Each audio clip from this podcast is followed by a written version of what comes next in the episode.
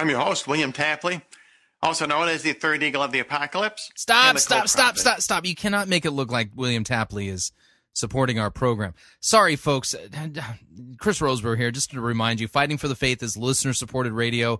That means we depend upon you, your generous gifts, and financial contributions in order to continue bringing Fighting for the Faith to you. And no, William Tapley is not our spokesperson.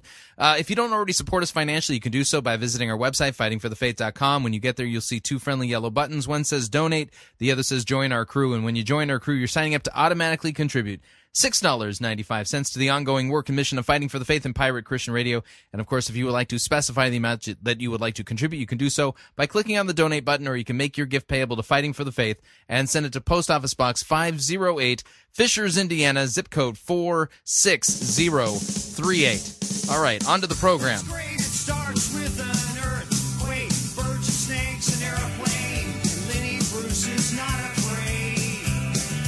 I have a hurricane, listen to yourself.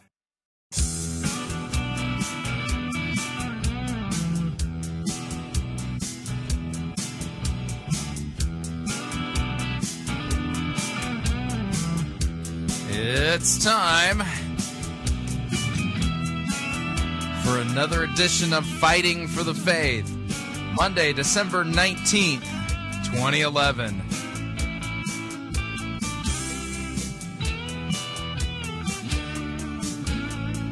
I have to warn you, you are going to need your tinfoil pyramid hat today. I'm just saying.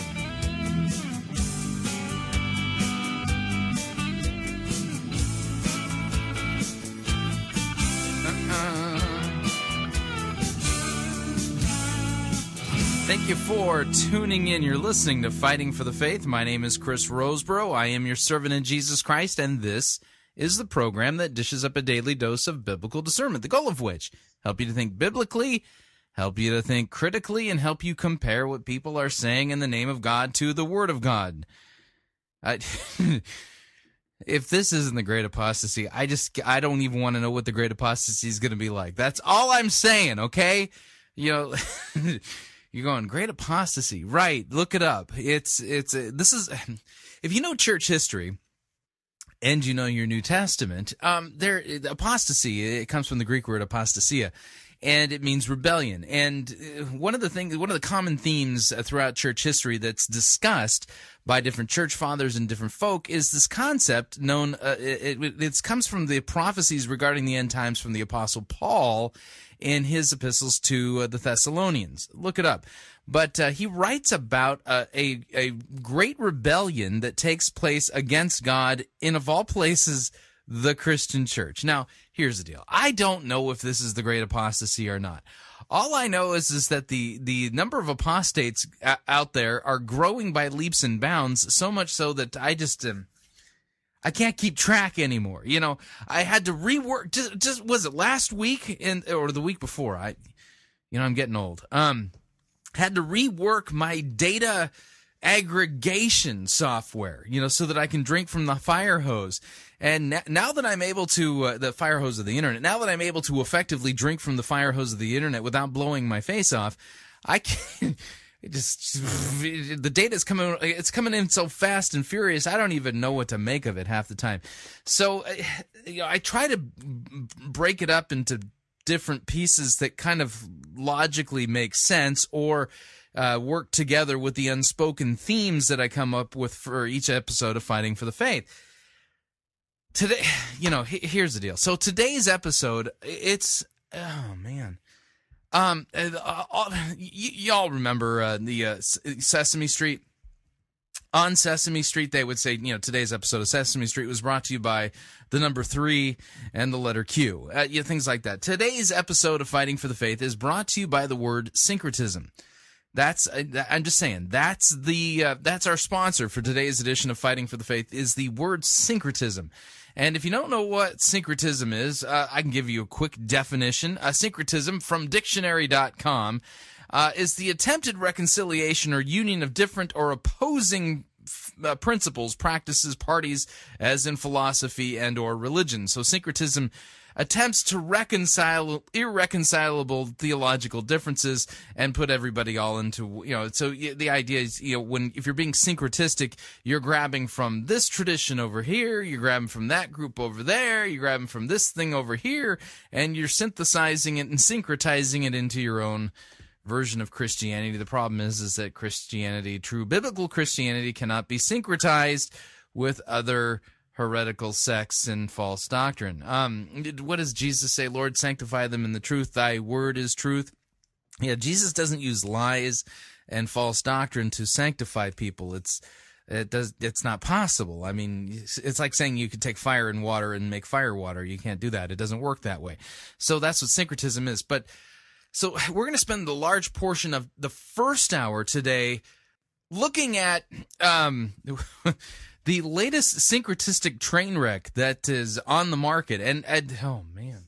Let's just say that it involves some heavy names, some big hitters in the modern visible evangelical church. Names like James Robison, Beth Moore, and others. So, you know, hang on a second here. I do think that this is in order today because of what we're doing. I've got some news stories that have nothing to do with syncretism, but I'm going to throw them in the mix there. But here, let's do this. Warning. Fighting for the faith can be dangerous to your health. Listening with caution is strongly urged while doing any of the following activities: operating heavy, deadly equipment, playing Farmville, or any time-wasting, brain-numbing activity. For sudden awakening at the sound of a particularly stupid eisegetical statement could cause neck strain. Drinking liquids, drinking hot liquids, having liquids too nearby, not having any liquids nearby. The following medical conditions have been known to occur while listening to Fighting for the Faith: cranial keyboard embedment syndrome, sinew nasal liquid spewment disorder, steering wheel pounding clenched fist strain, continual gaping dry mouth atosis, and frustrative disbelief brain explosion. Please take proper precautions. Drinking straws, padding, and duct tape are recommended. You know, we're just going to dive into the program here.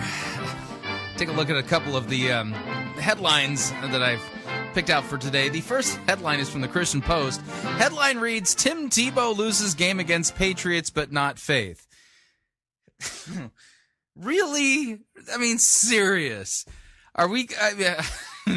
This is the dumbest headline I have read, anything in a long time. Tim Tebow loses game against Patriots, but not faith.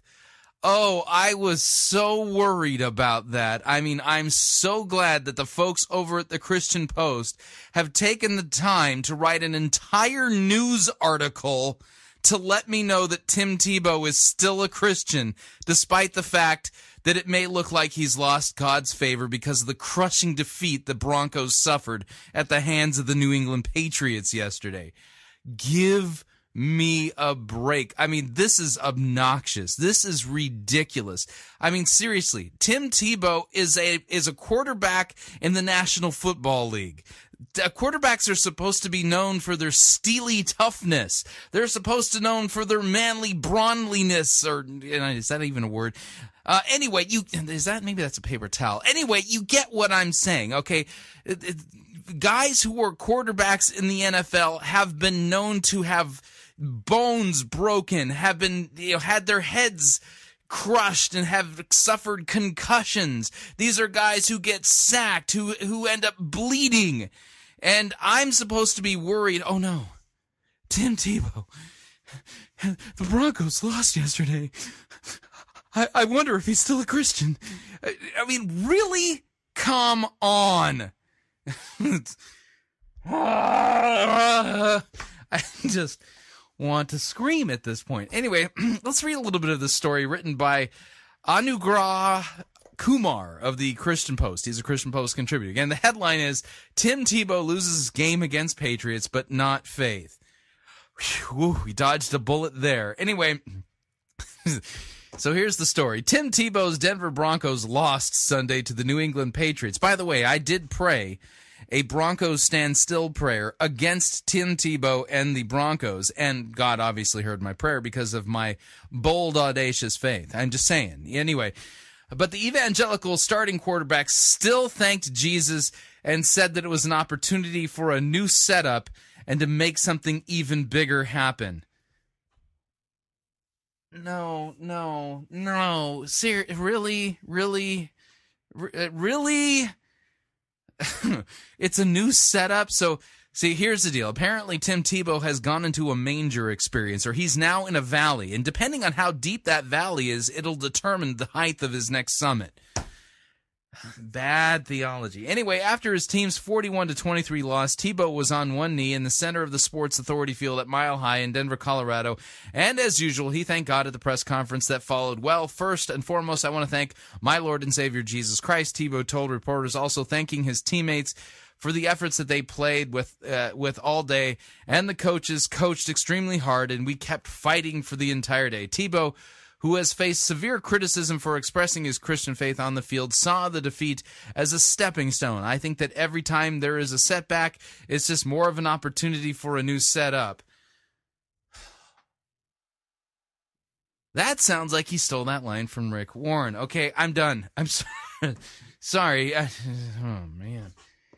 You get the point. But, okay, so this is going to become obnoxious. Okay, this is really going to be obnoxious, that we're going to have to take the pulse of Tim Tebow's, faith after each and every defeat that the Broncos suffer. This is deplorable. Anyway, just had to pass that one along here. All right, let's see here. Oh, yeah, by the way, before I go to the next news story, I want to let you all know that we are in the advanced planning stages and writing stages of actually coming up with a Marty Python's Flying Circus Church album that we will be making available sometime in the spring. We are, let's just put it this way: we are writing it right now, and so there's a lot of stuff that we're working on. But I did want to let you all know that, and that will be available for our crew members and for people who want to purchase it. So, but we're a few months out from that. But just want to let you all know that. But that does remind me of something, and that is that as we were brainstorming, scripts and sketches and things like this for this album, and there's a good chance we might have to change the name from Marty Python's Flying Circus Church to something else due to copyright. We don't want to, let's put it this way. It's one thing when it's a bit between segments on Fighting for the Faith. It's a whole other thing when we're going to be charging people to download an album.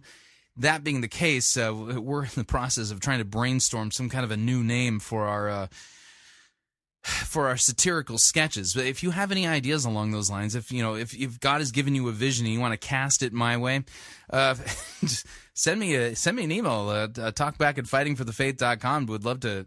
We're kind of stumped as to what we're going to call this thing. But anyway, we were thinking as we were brainstorming about this. One of the things that occurred to us is that Joel Osteen's latest book, Every Day of Friday, this creates the possibility of somebody being caught in a Groundhog Day-like vortex where every single day is a Friday. And we thought, man, that's the closest thing to hell and or purgatory, depending on your view of the afterlife. And as a result of it, we were thinking, what would it be like to be stuck, every single day being, your alarm clock going off and it being a Friday. Well, this is just one of the things that, we kind of kicked around, but it would kind of go something like this, we think.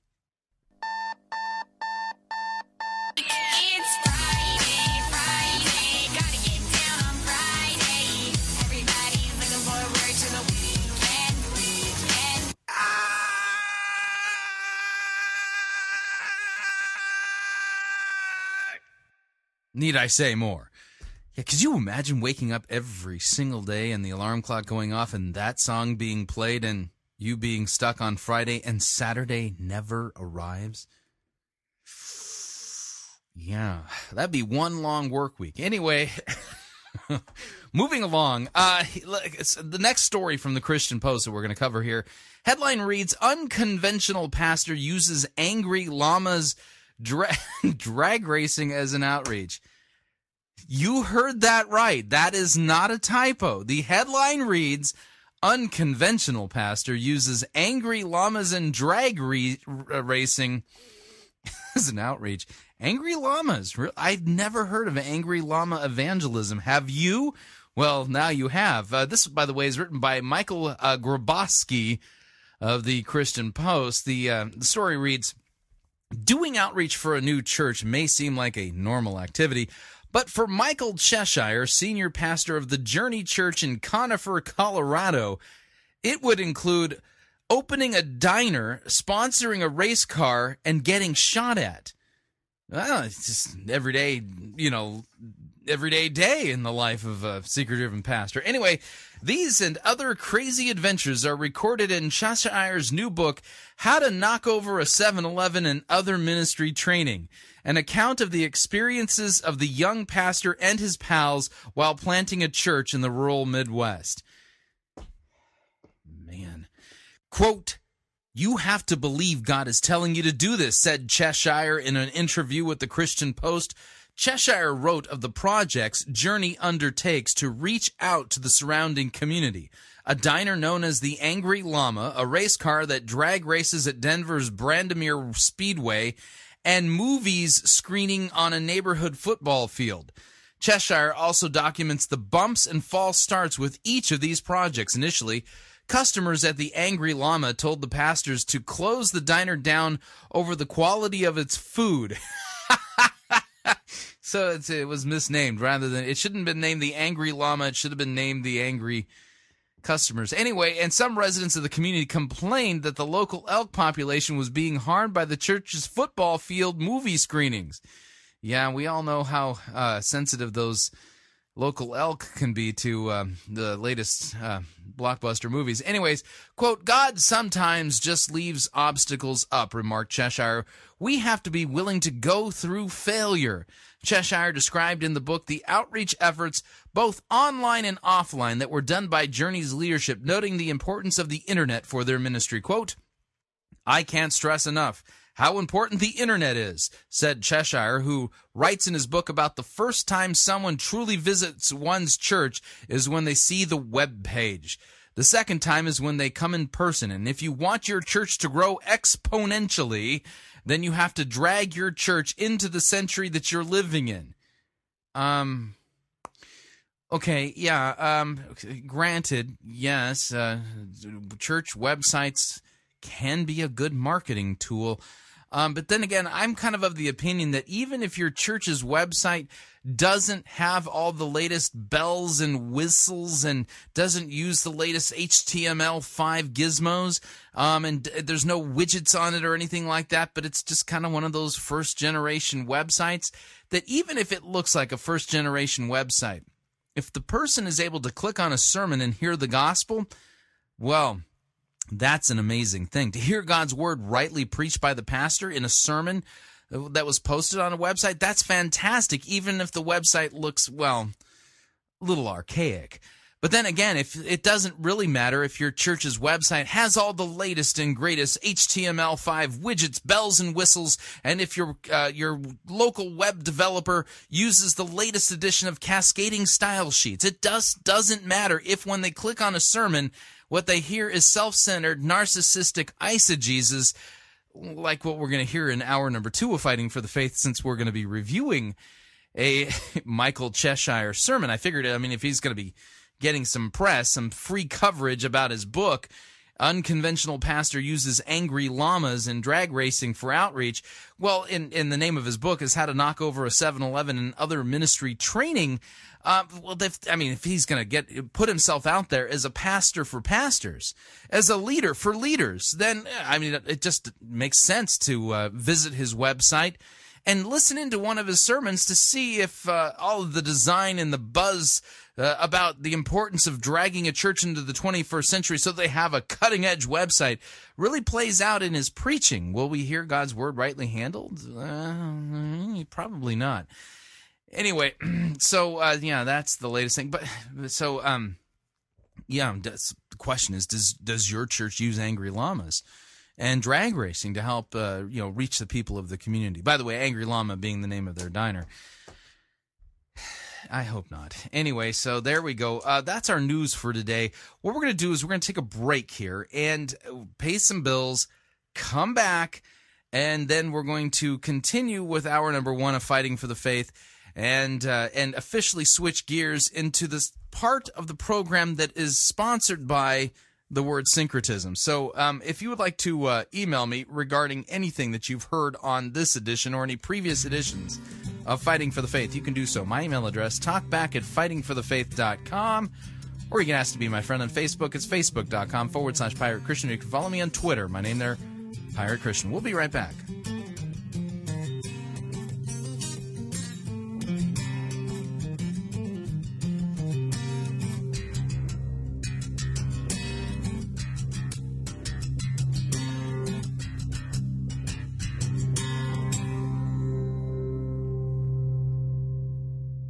No itching ears are scratched here. You're listening to Fighting for the Faith.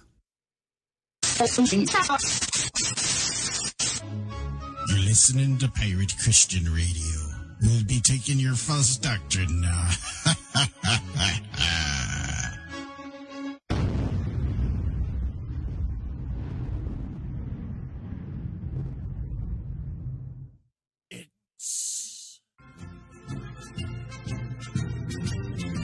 Marty Python's Flying Circus Church.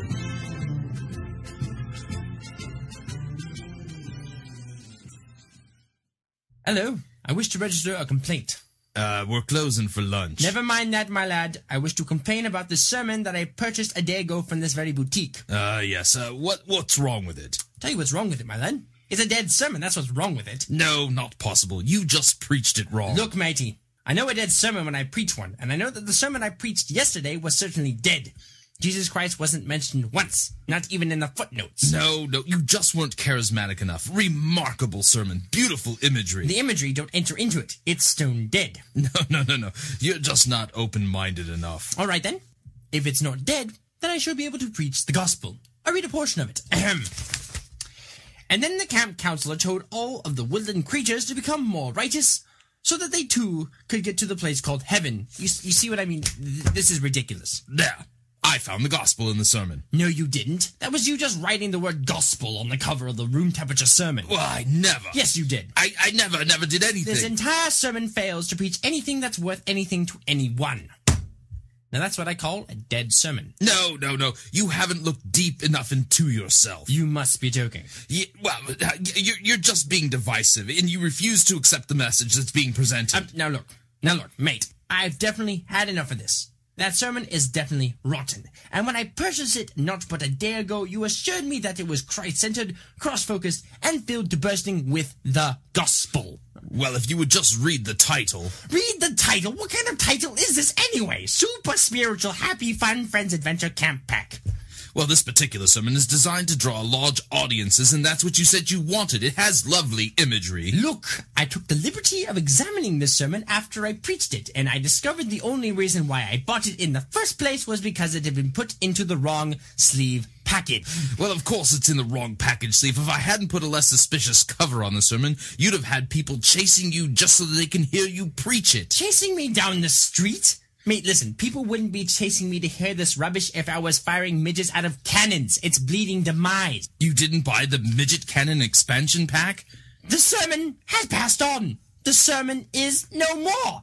It has ceased to be. It's expired and gone to meet its maker. It's a stiff. Bereft of life, it burns in hell. If you hadn't put it in the wrong package sleeve, I would be using it for fire starter. The thought processes that brought it about are now history. It's off the twig. It's kicked the bucket. The bleeding choir invisible wouldn't listen to this sham. This is an ex-sermon. I'd better replace it then. Let's see. Christ-centered, gospel, Jesus.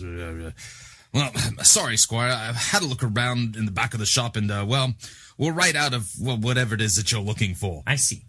I get the picture. I got a sermon here from Rick Warren. Does it contain Jesus Christ and his atoning sacrifice? Well, no, not really. Well, that's hardly a replacement, is it? Look, if you're really dead set on the whole Jesus thing, I suggest that you look up Pirate Christian Radio. All they do is talk about Jesus 24/7. Jesus, Jesus, Jesus. Pirate Christian Radio? Very well, I'll give them a try.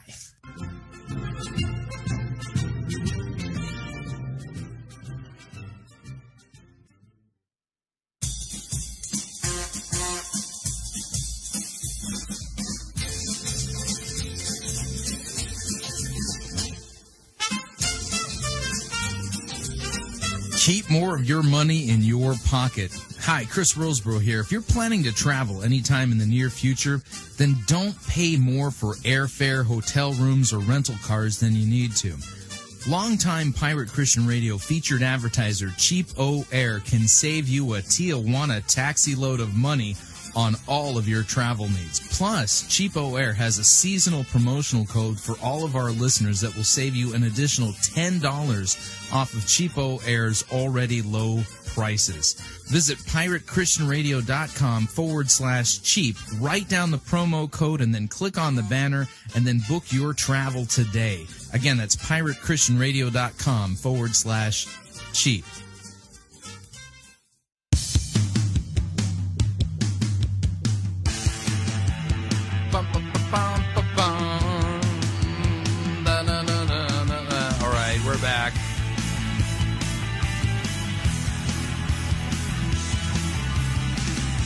Pre-warning, you cannot syncretize biblical Christianity with non-biblical, false, heretical things that call themselves Christianity. That's a pre-warning.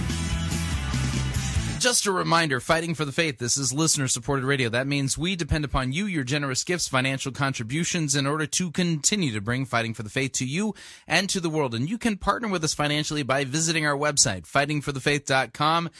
And when you get there, you will see two friendly yellow buttons. One says donate, the other says join our crew. When you join our crew, what you're doing is signing up to automatically contribute $6.95 every month to the ongoing work and mission of Fighting for the Faith and Pirate Christian Radio. It's a great way to support us because the more people that sign up, it levels out our giving on a month-to-month basis so that we can properly budget our expenses, even though we're growing. But If you would like to make a one-time contribution, you can do so by clicking on the donate button, or you can make your gift payable to Fighting for the Faith, and then send that to Post Office Box 508, Fishers, Indiana, zip code 46038.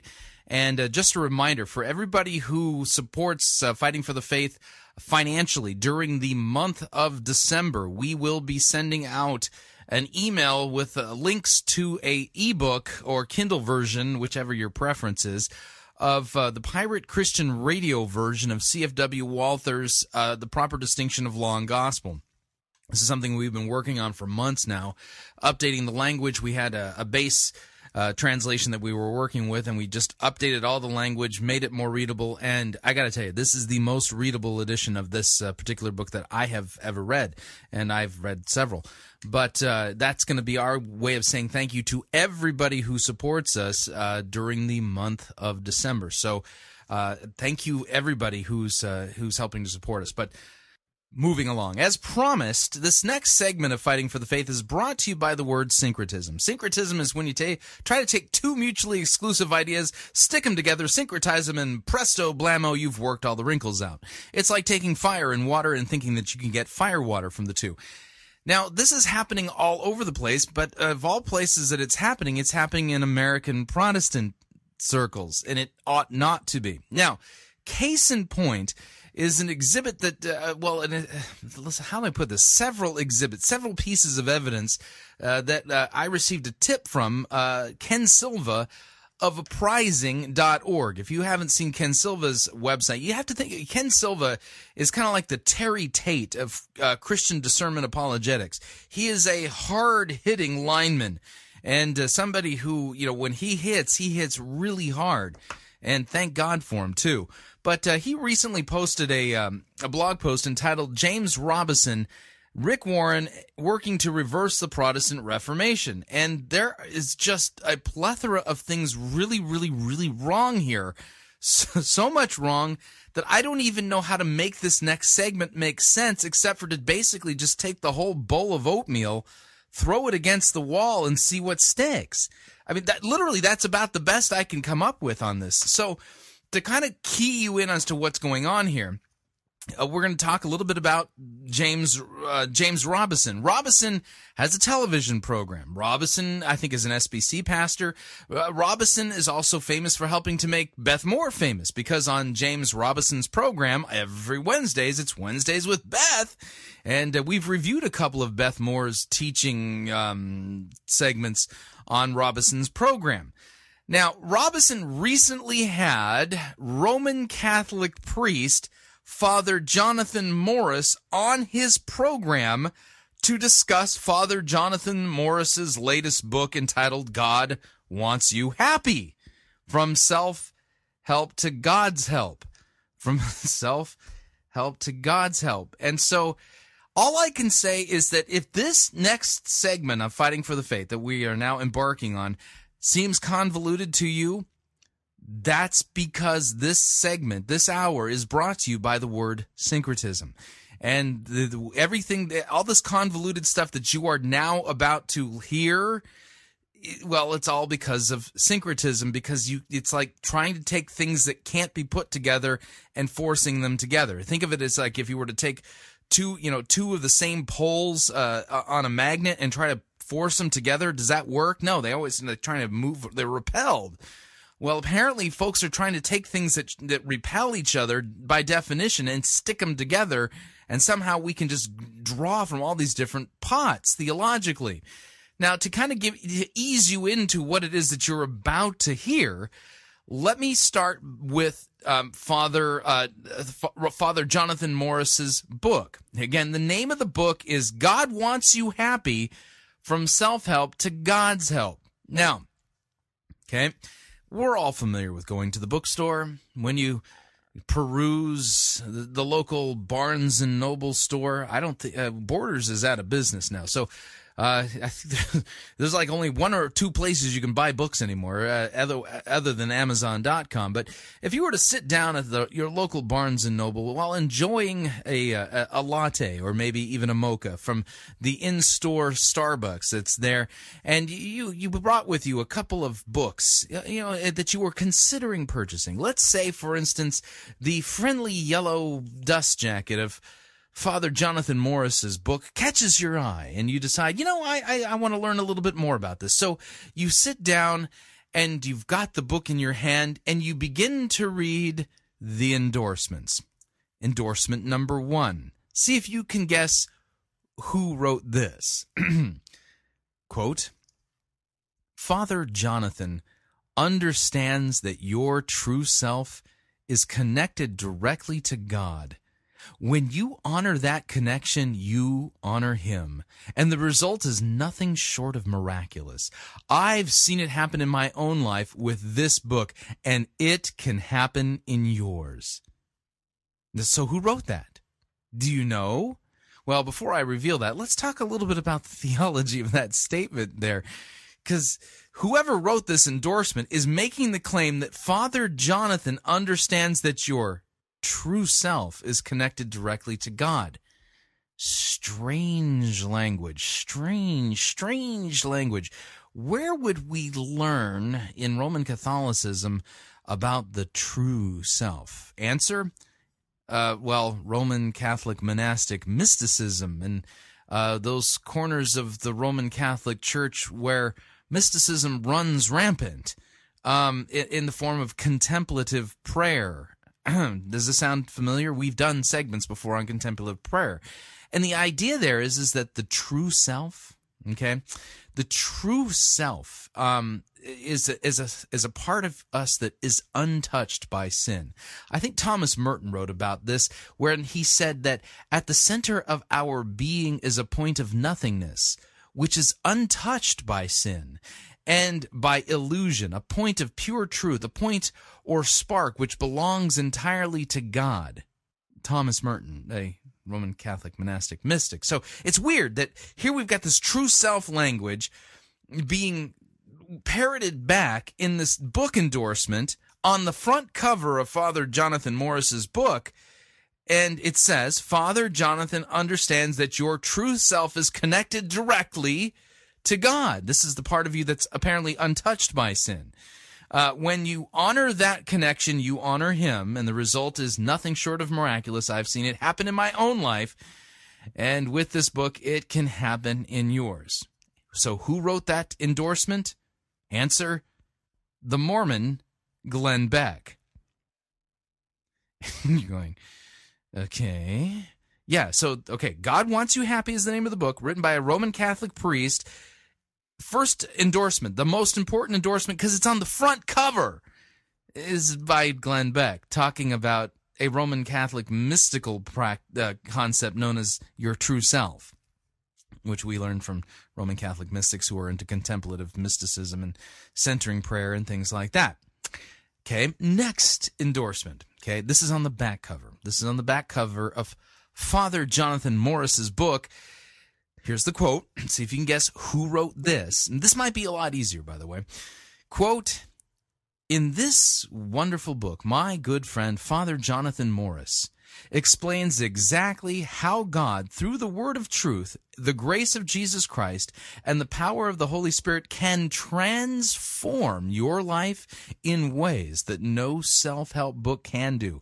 Read this book and begin the journey of transformation."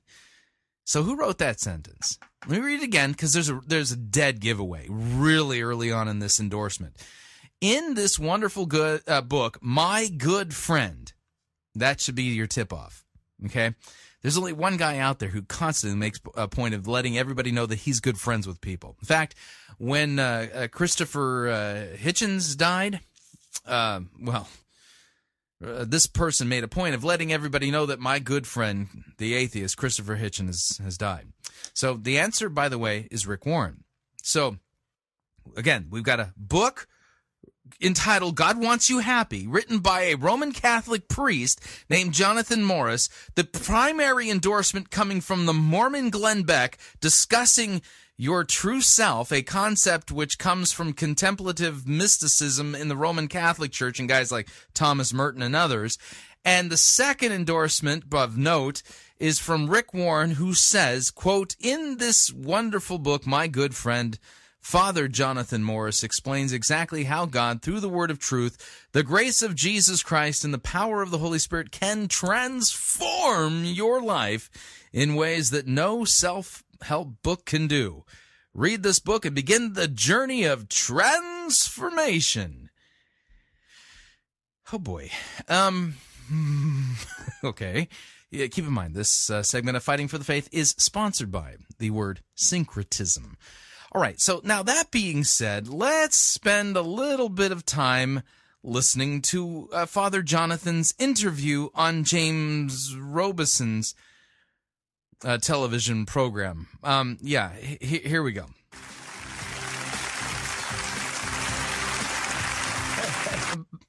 By the way, James Robison being the guy most famous for making Beth Moore famous. We're so glad to see you. We're glad to see you. Welcome to Life Today. I'm James Robison. Betty and I are thrilled to have a Catholic priest, Father Jonathan Morris.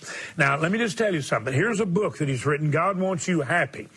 And this Catholic priest knows the source of happiness is joy, and that joy comes from a relationship with the Lord Jesus. And I'm telling you, this man is a blessing. I want you to welcome Father Jonathan Morris to Life Today. Would you give him a welcome? Thank you very much. I'm glad to see you. Thank you. Now,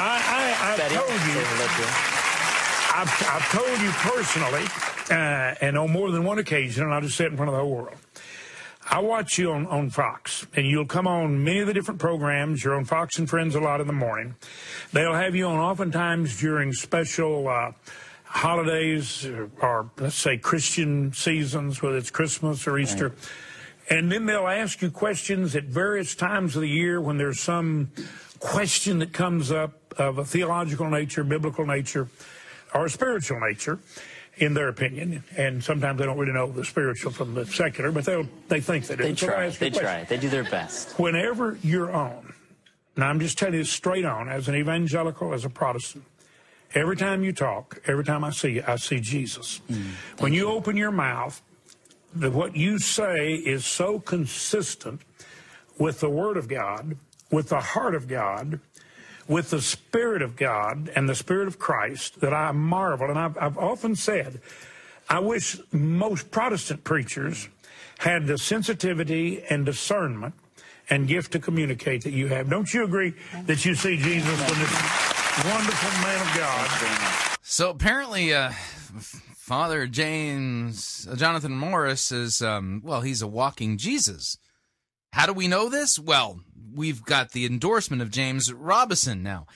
By the way, let's just take a look and see if we can determine how good James Robison's discernment skills are when it comes to identifying, you know, true Christians and false Christians.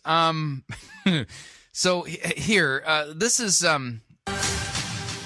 James Robison discussing Glenn Beck. Welcome back to Face to Face. We're continuing this interview with James Robison.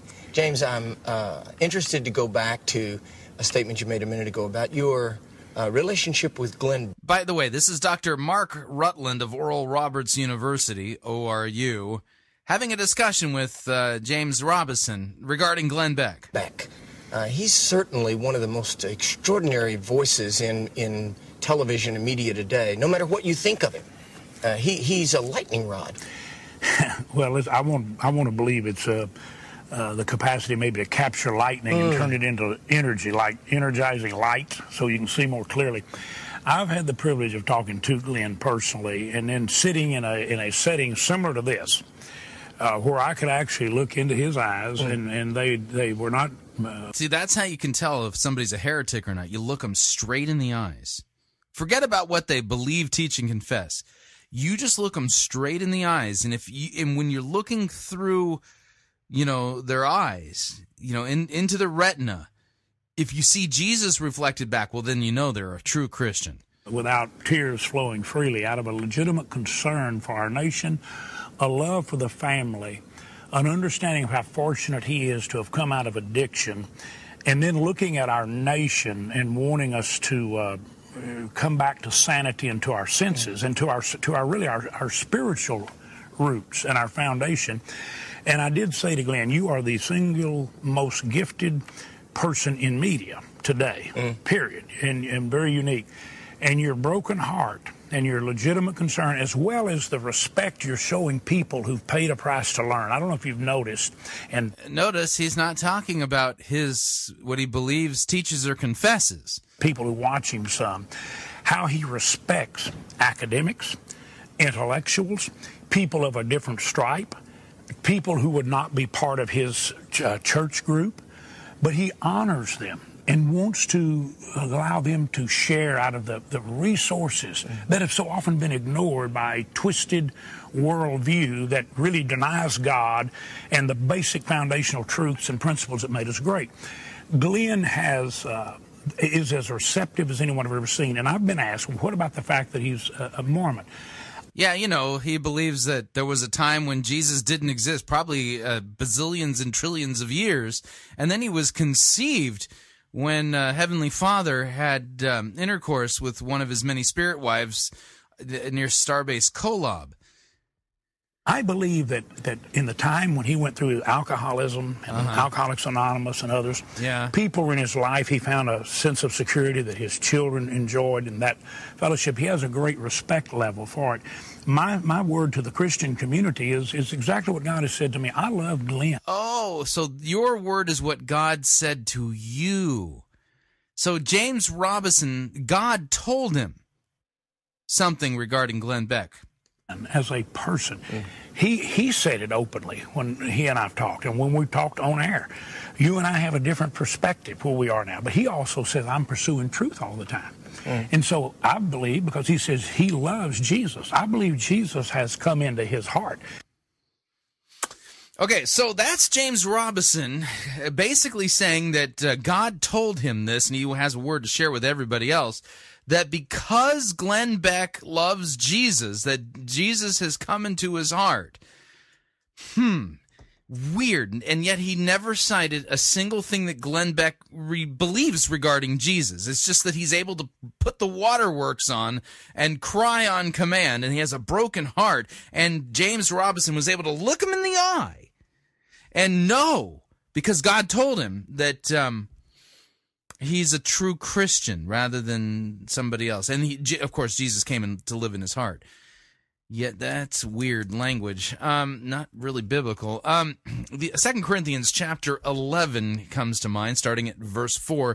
The Apostle Paul chiding, rebuking, if you would, the church in Corinth, saying this, "For if someone comes and proclaims another Jesus than the one we proclaimed, or if you received a different spirit than the one you received, or you accepted a different gospel from the one you accepted, you put up with it readily enough. Indeed, I consider that I am not the least inferior to these super apostles, even if I'm unskilled in speaking. I am not so in knowledge. Indeed, in every way we have made this plain to you in all things. By the way, he's not praising them for accepting a different Jesus and a different gospel and a different spirit. This is a rebuke, because Paul later in the book of Galatians, in his epistle to the churches in Galatia, says that if anyone, even if we or an angel from heaven were to come to you and preach a gospel other than the one you already received, let him be eternally damned. So this tells us something about James Robison's discernment skills. Apparently, he has the inside track with God the Holy Spirit, and God the Holy Spirit personally told him, after he looked into the eyes of Glenn Beck, that Glenn Beck has Jesus now living in his heart, despite the fact that Glenn Beck believes in the Book of Mormon, believes that he's going to be a god someday. If he is able to attain to that level. But that's what he's striving for, that God the Heavenly Father, Elohim, was once a man as we are now, and he became a god through obedience to his God, and that Jesus is actually the spirit brother of Lucifer, and that Jesus was conceived when Heavenly Father had conjugal relations with the Virgin Mary. So, but that don't get hung up on any of the doctrinal details. God the Holy Spirit told James Robison personally that Glenn Beck has Jesus living in his heart. Just didn't care to explain which one. Okay, so that's who we're talking about here. James Robison now is giving his full endorsement to Father Jonathan Morris in his book, God Wants You Happy. And he knows that Father Jonathan Morris is a true Christian, despite the fact that he's a Roman Catholic priest. Good. That's what I'm appreciating every time I've seen you on Fox, is because there's a calmness and a peace, but a sureness, too, of where your beliefs come from. And it's just evident that God is first. Well, can I say something to you all? It takes a lot of courage, quite honestly, for a Protestant, evangelical, Baptist, I don't know what you call yourself, James, but to have a Catholic priest on. And I know that you do it not because you believe every single theological thing that I believe, and we would probably have some disagreements on things. Yes, how the Roman Catholic Church of the Council of Trent anathematized the gospel, things like that. Prayers to the saints, the veneration of Mary, that basically exalts her to goddess status, that she's a co-redemptrix with Christ, things like that. But you said it. It's about the person of Jesus Christ. And if you can have the courage, James, to have a Catholic priest to talk about things that we care about, I can say, let me tell you, I have accepted Jesus Christ as my personal Lord and Savior. And what does that mean? Are you a Pelagian? You don't hear many Catholics say it because we don't know how to say it. We're not used to saying it. We say, well, I was baptized, like, I can't remember it, But you know what? We have so much in common. But we have one person in common, and that is Jesus Christ. And we have to work together, and we have to have courage to work together no matter what anyone says. Father Jonathan, what are you doing going on that life today? We got a quote from James Robison, 1975. He didn't like those Catholics too much. Oh, God, forgive me. I've got public confessional. But I think we all know right now that the world's problems today are so much bigger than our differences, and we have to have courage. We have to have courage to solve the world's problems? That's not what the church has been commissioned to do. Because we're perfect, but because we have a God who's perfect and who loves us and has a plan for us, and that's why we're here today. God loves us and has a plan for us. And this is a purpose-driven Catholic. Absolutely. And I've told this to you. I chewed Billy Graham out for having Catholics in all of his meetings. And I even chewed him out for having Pentecostals and Charismatics. Now, you talk about Baptists, but I was Baptist, blood, bread, boy. Glad I'm sitting over here. It's scary. I think I used to scare God a little bit. I used to tell people I put so much fear of hell in them, nobody wanted to go there. I just scare the hell out of them. It just, you know, here's the thing. God, and really Billy Graham is the one that he asked me, do you know these people you're talking about and telling me to stay away from? And I didn't. And I've said this, and if you watch me, you've heard me say this many times. We don't know him. By the way, I know a lot of heretics, personally. Some of them I consider to be my friends. And I would never, ever recommend or endorse any of their theology to anybody. Not even my worst enemy, lest they go to hell. Whether or not somebody's a nice person is not the determination or the determining factor when it comes to knowing whether or not they're telling you the truth when it comes to God. The question is, does it square with what Scripture says, what God has revealed about himself? Him, as well as we should, because we refuse to know them. And as a result of us not knowing one another, and even being an answer to the prayer of Jesus that we be one, we've not learned as well as we should. And Father, listen, I've developed such wonderful relationships. I got to be honest with you. If Catholics, evangelicals, Protestants, if we would just come together on common ground, you talk about a city set on a hill that cannot be hidden. You talk about a city set on a hill that could light up the way the world should walk and reveal the way not to walk as well as to walk. I think it's going to happen. I want you to tell me, what do you want people to hear when you think about God wants you happy? Because I know you know it's beyond frivolity. It's not It's not triteness. It's not trivial.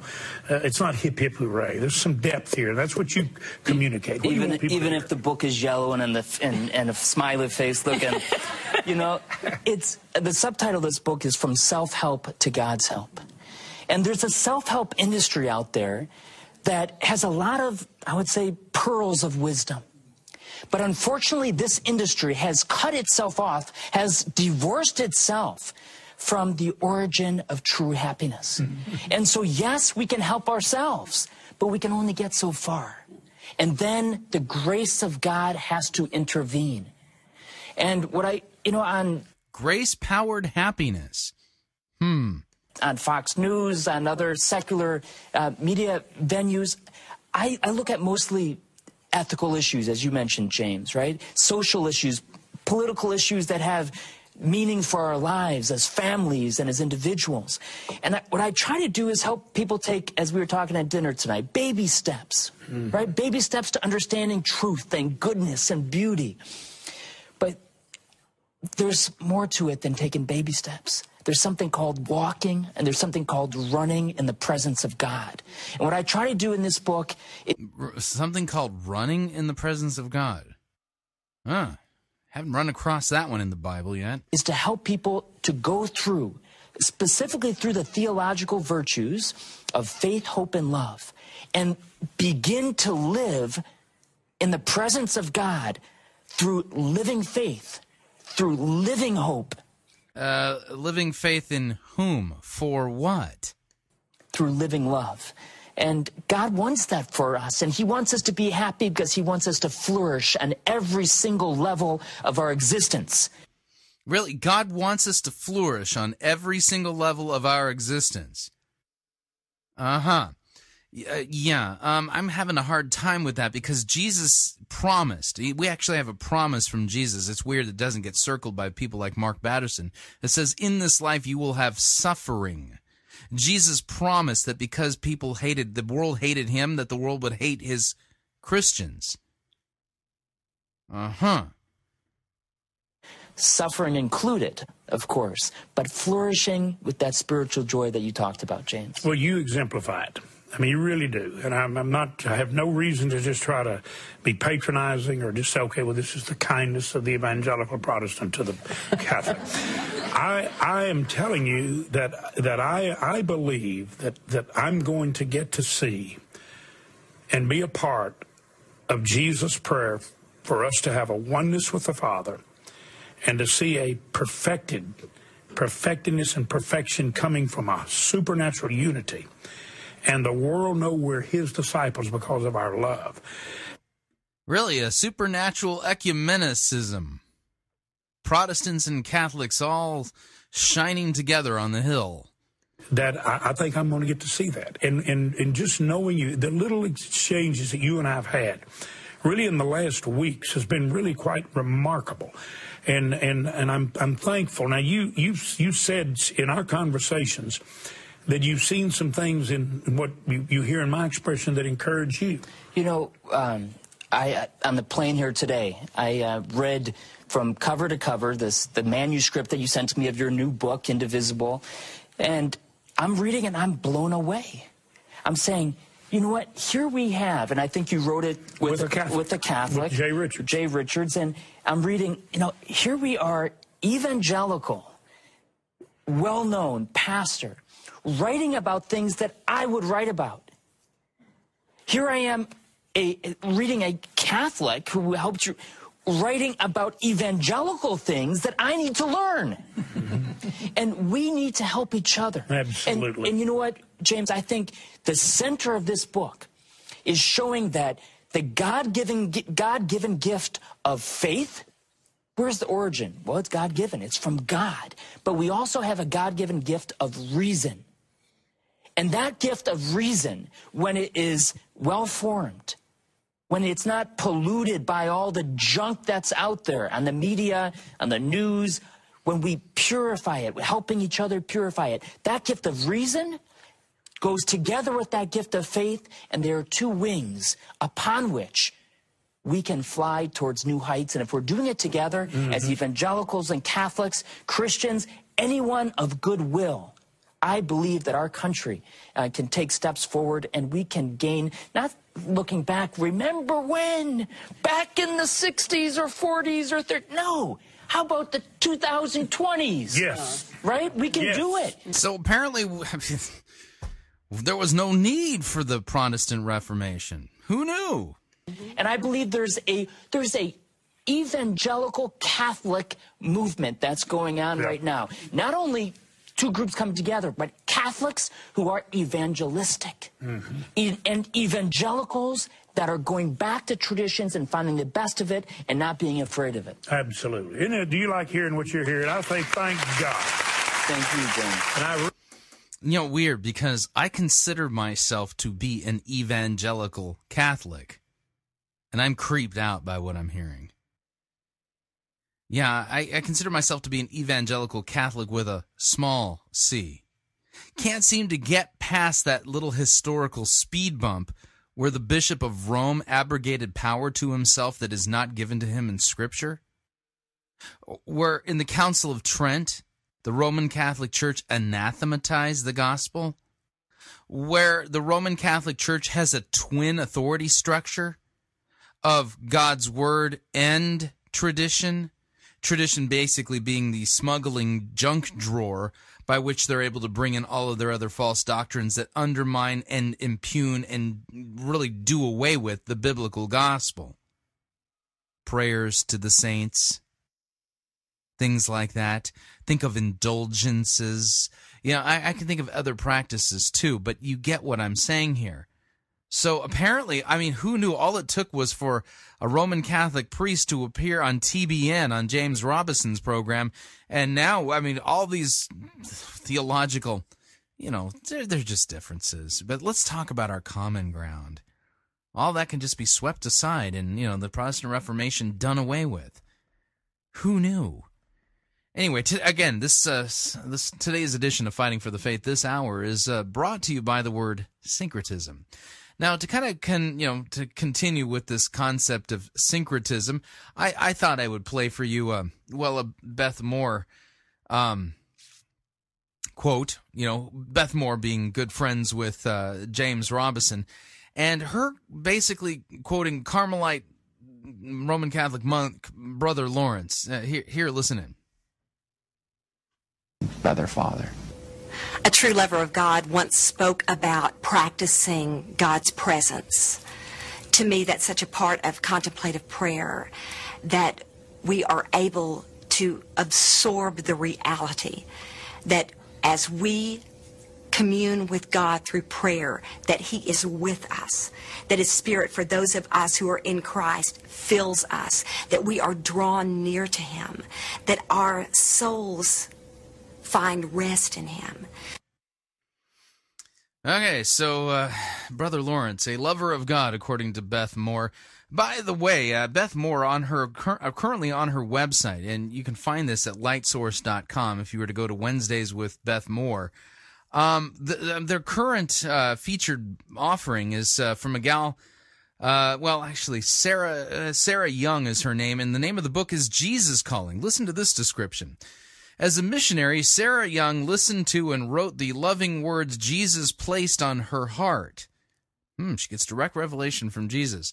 The result is a devotional journal of comfort and encouragement. After years of writing her own words in her prayer journal while serving in missions, Sarah Young began to listen more attentively to God's voice. As Jesus spoke, she listened and began writing.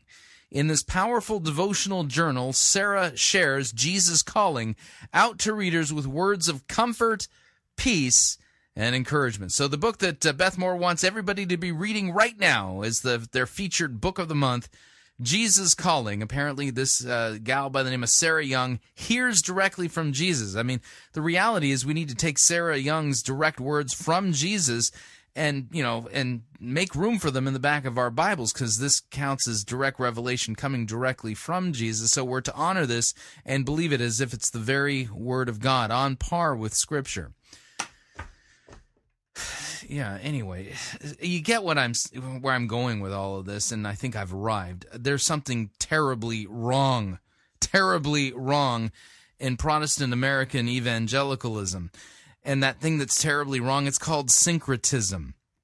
Apparently, in our postmodern way of looking at things, truth doesn't matter anymore. Basically, doctrines that are in conflict are just brushed aside as minor differences. And instead, rather than focus on those, we can celebrate our common ground together and work together to become a beacon, a city shining on the hill, so that we can all be one big, happy, unified body of Christ, despite the fact that we all believe different things regarding who Jesus is and what He's done for us, what the nature of man is and what the solution to the problem is. Doesn't matter. We all can just say that we all love Jesus. Don't sweat the details like the Apostle Paul did in Second Corinthians chapter 11. And if you need more words from Jesus, don't worry, Beth Moore is endorsing a book where you can get more words from Jesus directly. These newer words, I'm sure, will smooth out a lot of those wrinkly doctrinal theological differences that have only worked to divide us rather than unite us. So, again, today's theological word that is the sponsor of this edition of Fighting for the Faith is the word syncretism. We're up on our second break. If you'd like to email me regarding anything you've heard on this edition or any previous editions of Fighting for the Faith, you can do so at my email address, talkback@fightingforthefaith.com, or you can ask me, my friend, on Facebook. It's facebook.com/Pirate Christian. Or you can follow me on Twitter. My name there, Pirate Christian. We will be right back. Sermon review time from the folks who bring us Angry Llama evangelism. Yeah, you don't want to miss it. We'll be right back.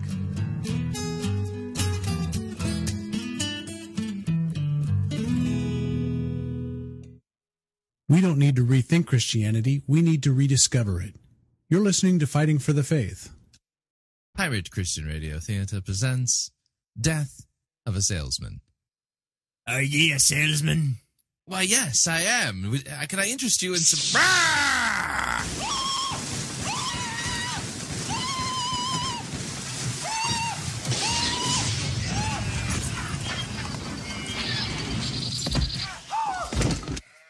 You're listening to Pirate Christian Radio.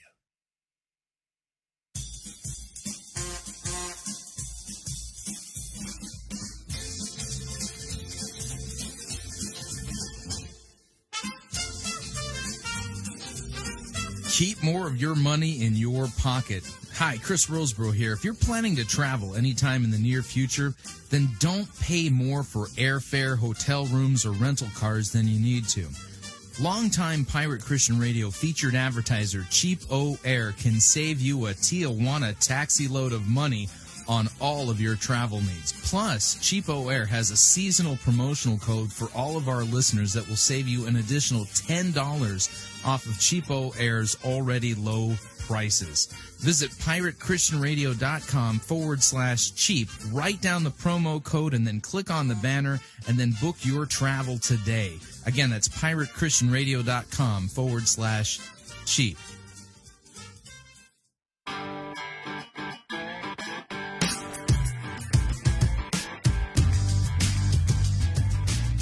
Okay, we're back. Hour number 2 of Fighting for the Faith.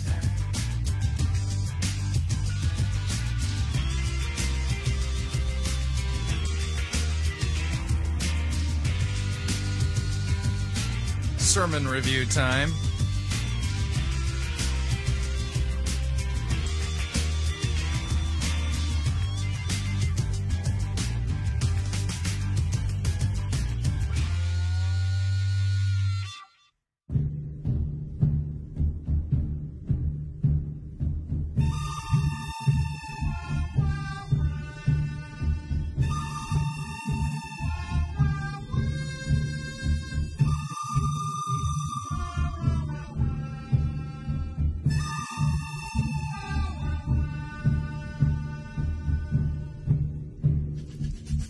The good, the bad, the ugly. We review it all here at Fighting for the Faith. We're an equal opportunity sermon reviewing service. Today's sermon comes to us via the Journey Church.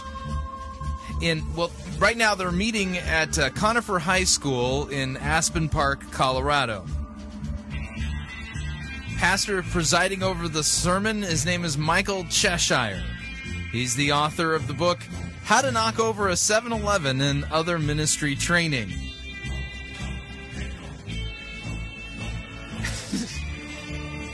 Well, you know, with guys like him, it ensures at least some kind of longevity for the need for what I do here at Fighting for the Faith. Good night. It's weird to think that there was a time when people would take the ministry seriously, considered it a high holy calling. Anyway, the name of the sermon is In Another's Shoes. This is part 2 from the sermon series entitled In Another's Shoes. Pay attention to what he's going to do with Scripture here. He's going to pull a stunt similar to what we saw Stephen Furtick do. Take the story of Jesus' road to Emmaus, ignore what the text actually says, make stuff up, twist it and make it about you or me. This is another example of the rampant epidemic of narcissistic eisegesis going on in the seeker-driven movement. Tell you what, let me just kill the music here. So without any further ado, here's the sermon entitled In Another's Shoes, Michael Cheshire presiding. Here we go. This presentation is brought to you by the Journey Community Church. You matter to God, you matter to us. For more information about the Journey, visit us online at journeyfoothills.com. That's journeyfoothills.com.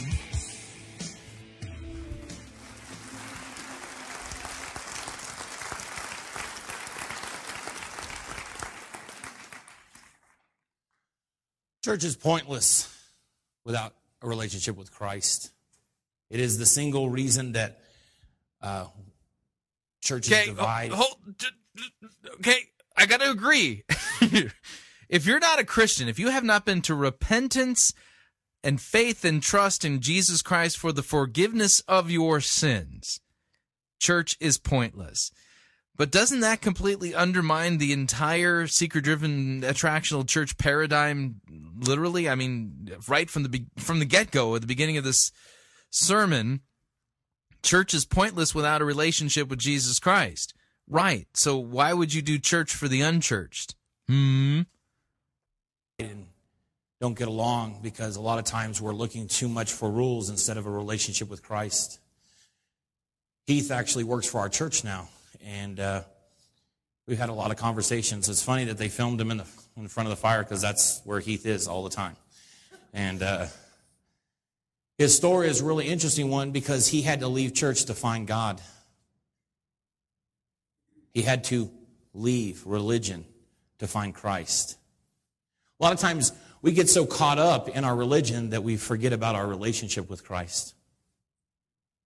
And as the holidays come and as Christmas comes, it's easy for us to kind of lose sight of who Christ is in our life. It's really interesting how many of us just try to survive the holiday. Who Christ is, that's where the sentence should have ended. Who Christ is in our life? Not even familiar with that biblical category. Days. Is that you? Are you counting the days trying to get through? No? Nobody's going to admit it, right? Because your wife is right there. Your kids are home. No, I'm going. That's great. They're here till the 2nd. I was done with church is how he started that. It's a very common tale. If you have your Bibles, you can open to a pretty non-church story, and it's in Luke 24. And I'm going to please flip on over there to Luke 24. Read some verses out of this, and it's a story of after the crucifixion, Jesus is before he started really showing up places. The women have found that the tomb is empty, and they start telling everybody. And the disciples, they go and they look and they say, yeah, it's empty, but nobody has seen Jesus. And there was a lot of fear that somebody had stole the bodies, like the Jewish leaders may have stolen it, because they didn't want to turn this into something. They didn't want the disciples to steal it and say he was raised from the dead. And in Luke 24, verse 13, it says, now that same day, two of them, it was the disciples. These are the 120. There was a lot of disciples. There was 12 main ones, but there was 120 that used to follow Jesus. They were going to a village called Emmaus, 7 miles from Jerusalem. And they were talking with each other about everything that had happened. And as they talked and discussed these things with each other, Jesus himself came up and walked along with them. But they were kept from recognizing him. Okay, now I'm going to point something out. He read the verse that explains it. Why did the two guys on the road to Emmaus, who were disciples of Jesus, why is it they didn't recognize Jesus? Answer, the text just said so. They were kept from recognizing him. The Greek basically says their eyes were held. Their eyes were held in such a way, miraculously, they weren't able to recognize Jesus because a miracle was being done. They were supernaturally being kept from recognizing him because Jesus had some teaching to do. And he asked them, what are you discussing together as you walk along? They stood still, their faces downcast. And one of them asked, are you the only one visiting Jerusalem who does not know the things that have happened these days? What things? Jesus asked. About Jesus of Nazareth, they replied. He was a prophet, powerful in word and deed before God and all the people. The chief priests and our rulers handed him over to be sentenced to death, and they crucified him. But we had hoped that he was the one who was going to redeem Israel. And what is more, it is the 3rd day since this took place. In addition, some of our women amazed us. They went to the tomb early this morning, but they did not find his body. They came and told us that they had seen visions of an angel who said he was alive. Then some of our companions went to the tomb and found that it was just as the women said, but they did not see Jesus. And as they approached the village to which they were going, Jesus continued on as if he was going to go further. But they urged him strongly, saying, stay with us, for it is nearly evening. The day is almost over. So we went in to stay with them. And when he was at the table with them, he took bread, giving thanks, broke it, and began to give it to them. And then their eyes were open, and they recognized him. And he disappeared from their sight. And they asked each other, were not our hearts burning within us while he talked with us on the road and open the scriptures to us? These two guys get up after this story, and they go straight back to Jerusalem that night.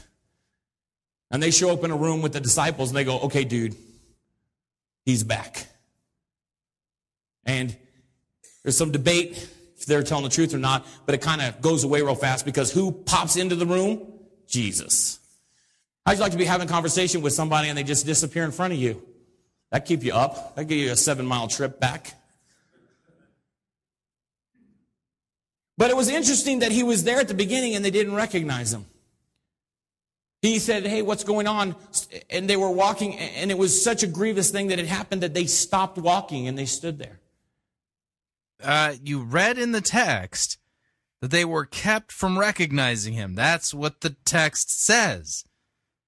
It wasn't because they were grieving. It's because they were kept. Their eyes were held. They go, whoa, you don't know what happened? The whole land knows what happened, man. Where have you been? They were too focused on their disappointment and their problems to see the truth. No, they weren't. The text says their eyes were held. You read it. And Jesus began to explain the scriptures, how the prophets had said this was going to happen, how he needed to die. And their hearts burned within them, but they couldn't see Jesus. They just kind of knew what he was saying was true. Do you know how to do exegetical preaching? Because, you read the text. That's the first part of doing exegetical preaching. You read the text, stick to it, and let the sentences, the nouns, the verbs, the grammar dictate what you say about the text. You don't get to wander off on your own. You're, with each sentence, you're wandering farther from the text. Makes me wonder if you're doing this on purpose so you can put your own meaning into it rather than the meaning that was given to us. It's very easy during the holidays to stop seeing Jesus and to just see problems. Oh, yeah, it's really easy to stop seeing Jesus. Yeah, okay, great, that's fine and all, but again, if you stick to the text, you'd realize, oh, yeah, wait, the reason why they didn't see and recognize Jesus is because their eyes were held. Or issues, or time problems. I had a friend send me a video this week from a church that he pastors, and he sent some guys out to read the Christmas story. It was beautiful. But he put them at a busy intersection. And so as they're telling the story, there's cars. And I thought, man, that's good. I said, dude, I'm going to steal that. He said, no. So I didn't show it today. But the Bible tells us to make ready our hearts for the King. Is your heart in a good place for Christmas? Oh, miserable question. Is your heart ready for Christmas? Tell you what, it might get ready for Christmas if you preach about Jesus. Tell you what, you start preaching about Jesus, and I'll let you know how prepared my heart is for Christmas after hearing an entire sermon about him. If you knew that this afternoon that God was going to appear to you at your house, he wanted to take a tour of your home, he wanted to take a tour, would you leave now? Would you get home and start cleaning up? Are there some books and movies we maybe can put these away? Me and Amy, we get invited to people's house who don't really know us sometimes. And we went to this one people's house. And when we got there, they were very, very, it was a last minute second thing. It was a couple years ago. And they started walking through the house and going, these aren't our movies. And the guy was just like pulling out all the bad, the things that he thought I wouldn't like. And he started, books, this is all other people's stuff, And if we're going to make our hearts ready for Christ, then that means maybe there's some junk in our lives that we should start kind of taking inventory of. And okay, law. Okay, fine. Why don't you preach the law rather than making light of it and just using, iffy, sketchy movies as just a, kind of a throwaway example? Why don't you open up Exodus chapter 20 and let the law do its work? Starting with loving the Lord your God with all your heart, all your mind, all your strength, right? Honoring your father and mother, keeping the Sabbath day holy, not coveting, not stealing, not committing adultery, not bearing false witness, things like that. And don't just look at the outside, somehow saying, don't worry if you've never actually physically murdered somebody. No big deal. You've never committed the crime. That's not what the command means. Because murder begins in the heart. Adultery begins in the heart. Coveting is a sin of the heart. Right? It's not enough just to have good behavior. The good behavior has to be prompted from the correct motives. And when you start digging with God's law about those motives, you find that none of us measures up. None of us. It's interesting that, okay, we're going to start with the law in preparing for Jesus showing up at our house. That's probably the right way, right place to start. But when you've done that, you're going to realize you've come up short. And here's the deal. Do you think that Jesus doesn't know that just because he hasn't physically taken a tour of your house? Jesus knows everything. Whether he's physically been taken through the tour of your house or not. King wants to come to our home. He wants to visit with us and know us. And even though we know he's omnipresent, if he physically showed up, we'd be like, oh, okay, I meant to mop this. That's awkward. Maybe I wouldn't have that out. Are there things and behaviors in our life, character flaws maybe that we would change? In Luke 2:14, character flaws. I mean, just, yeah, if we knew Jesus was coming, we just, just straighten those right up. Right. Remember the angel was announcing the coming of Christ, and he said that, and the angel said, Jesus has come to bring glory to God, peace on earth, and goodwill to men. And the truth is that we're supposed to be God's ambassadors. We're supposed to emulate Jesus. Do y'all know that?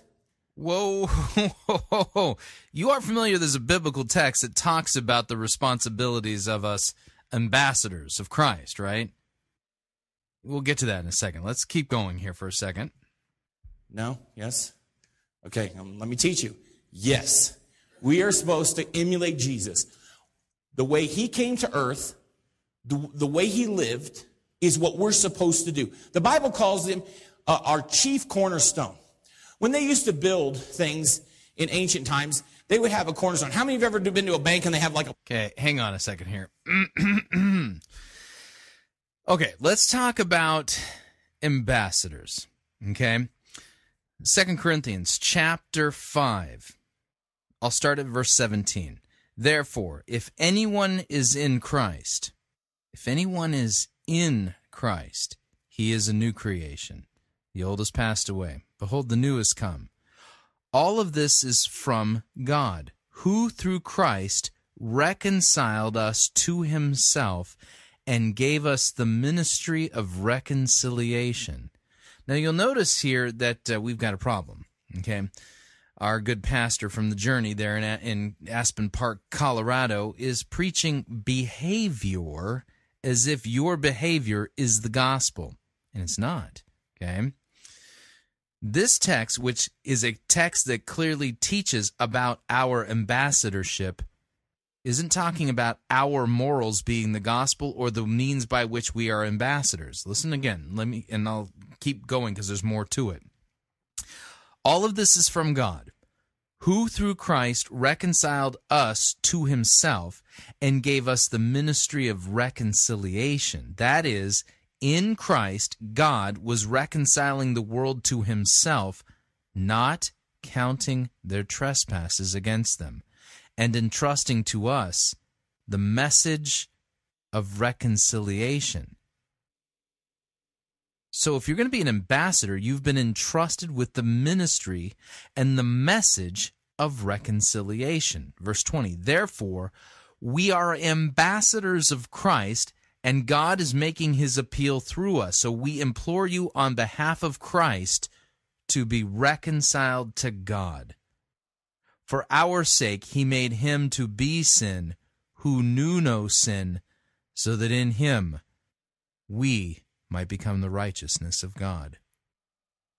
Notice that the ambassadorship, we've been entrusted with the message of reconciliation, that God was in Christ reconciling the world to himself, not holding men's trespasses against them. We have been entrusted as ambassadors with the message of the good news that God was in Christ reconciling the world to himself, and by his shed blood on the cross, he pardons sinners.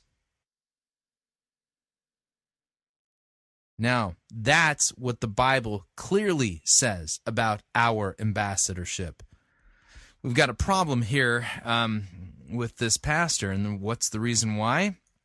because he's making the grounds of our ambassadorship somehow our self-righteousness. Believe me, your self-righteousness ain't the gospel, nor is it the grounds of your ambassadorship. Listen, we'll continue. A plaque on the corner of the building, and it's all the big donors. Yeah, that's a cute little representation of what a cornerstone was. You know, a cornerstone actually never went into the building. They would make one perfect stone. They would measure it out, and they would use, what are the string things? Plums. Bam. There you go. I'm not allowed in Home Depot very often, so. And they would make this one stone perfect, and then they would go and hire 200 or 300 stone workers, and they'd say, make it just like this one.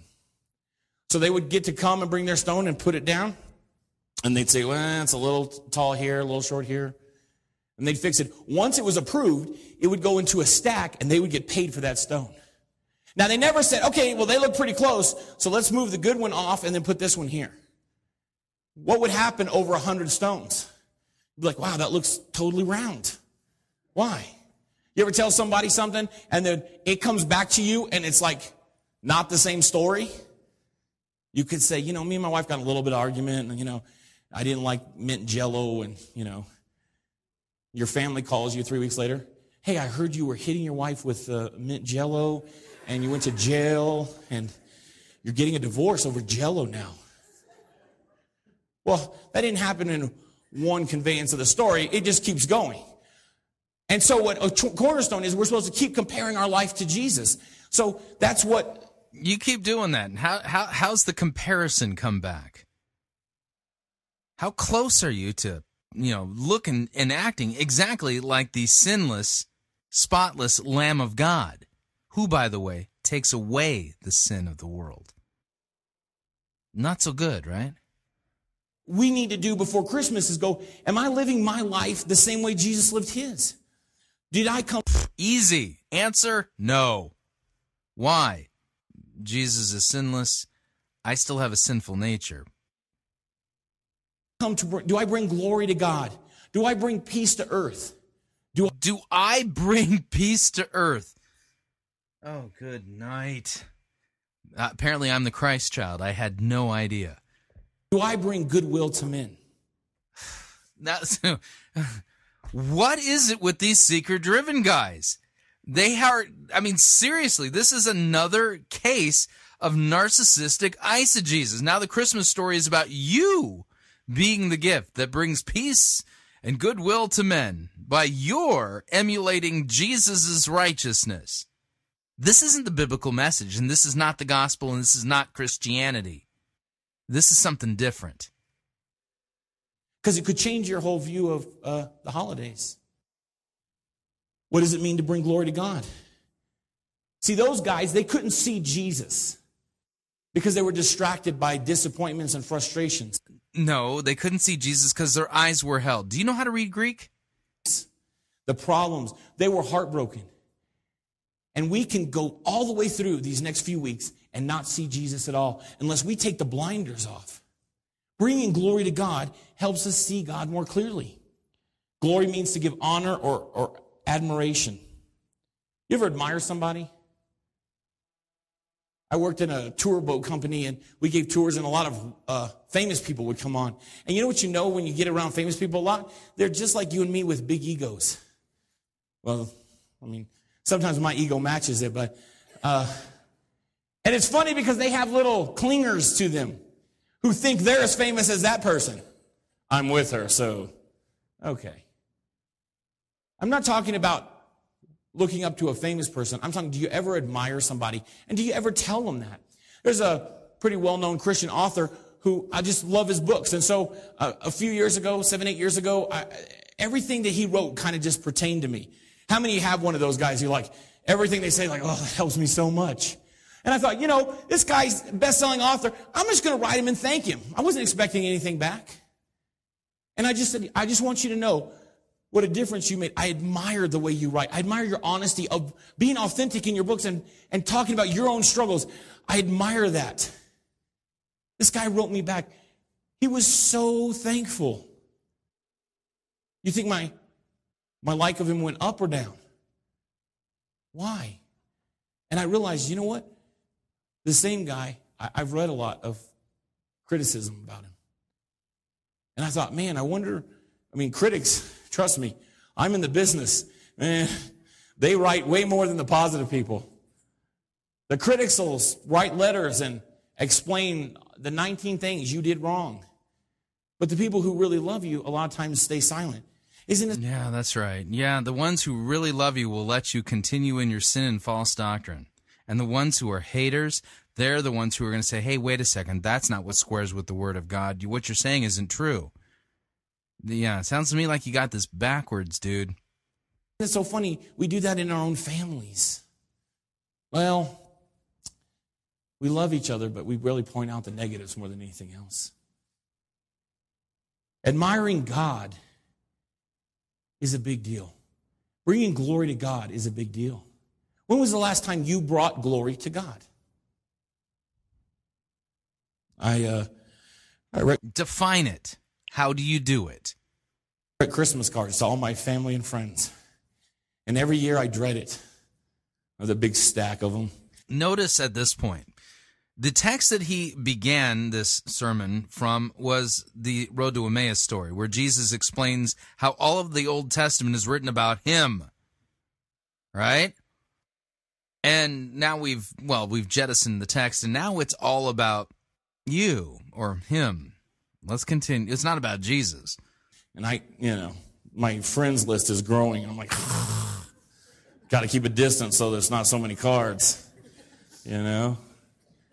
And I do. I go, and Emily, my sister, she's like, you got to do it. I'm like, leave me alone.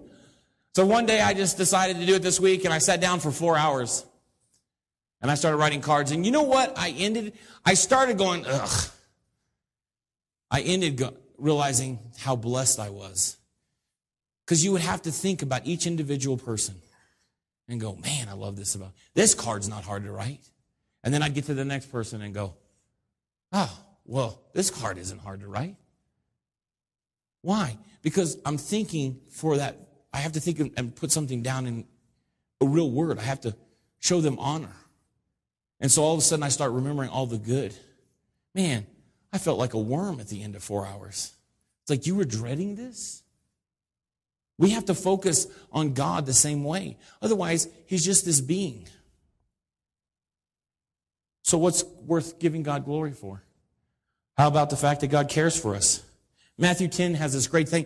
Jesus says, 2 birds are sold for a penny, which is not much.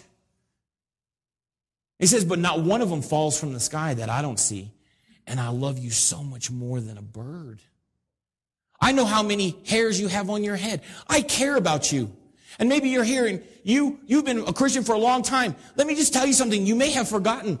God cares about you.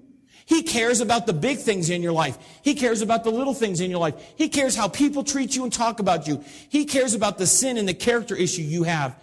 That's right, and that's why the Scripture says that God demonstrates his love for us in that while we were yet sinners, Christ died for the ungodly.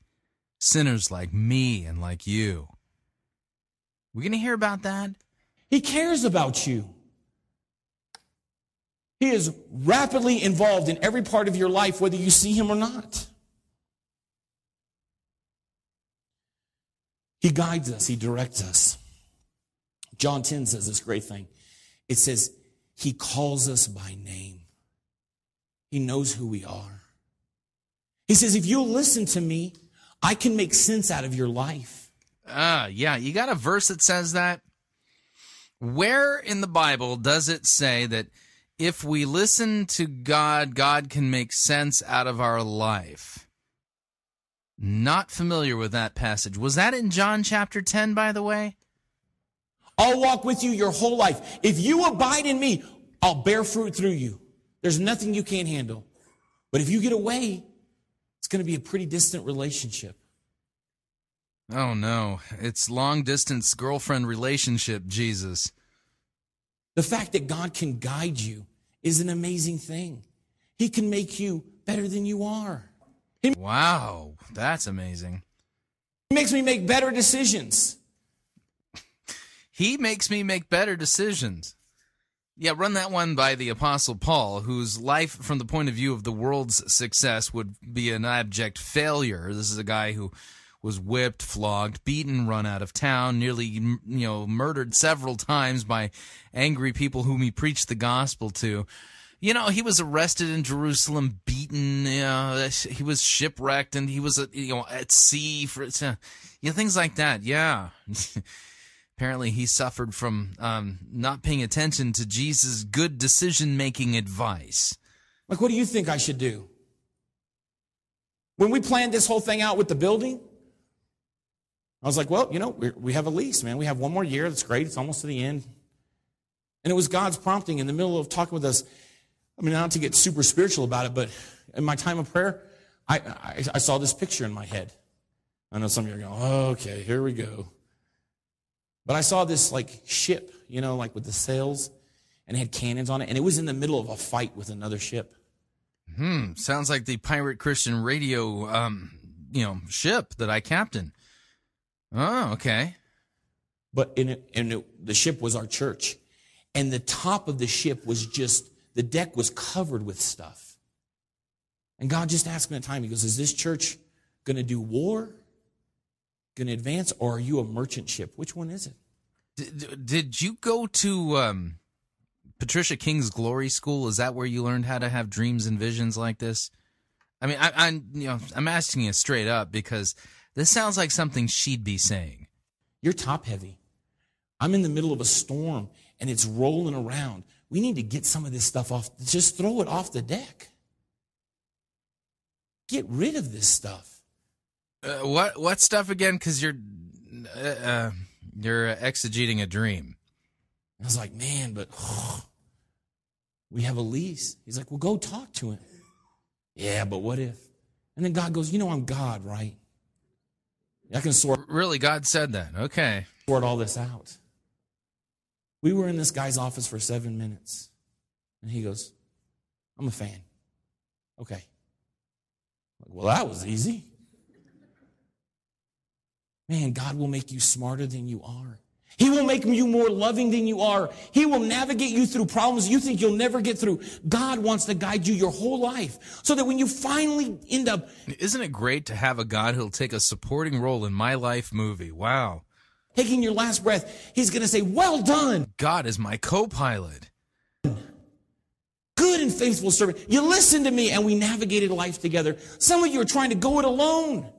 For those of you who are my Reformed Calvinist brothers in Christ, does this sound like it's contrary to the doctrine of the sovereignty of God to you? You're so alone. You're not listening to Him, and He's yelling and screaming at the end of the runway, don't do this. When you have an integrity issue that props up at work or somewhere. Yeah, an integrity issue. Mm-hmm. Yeah, I don't have integrity issues. I have sin. I have a sinful nature that I have to deal with on a day-to-day basis.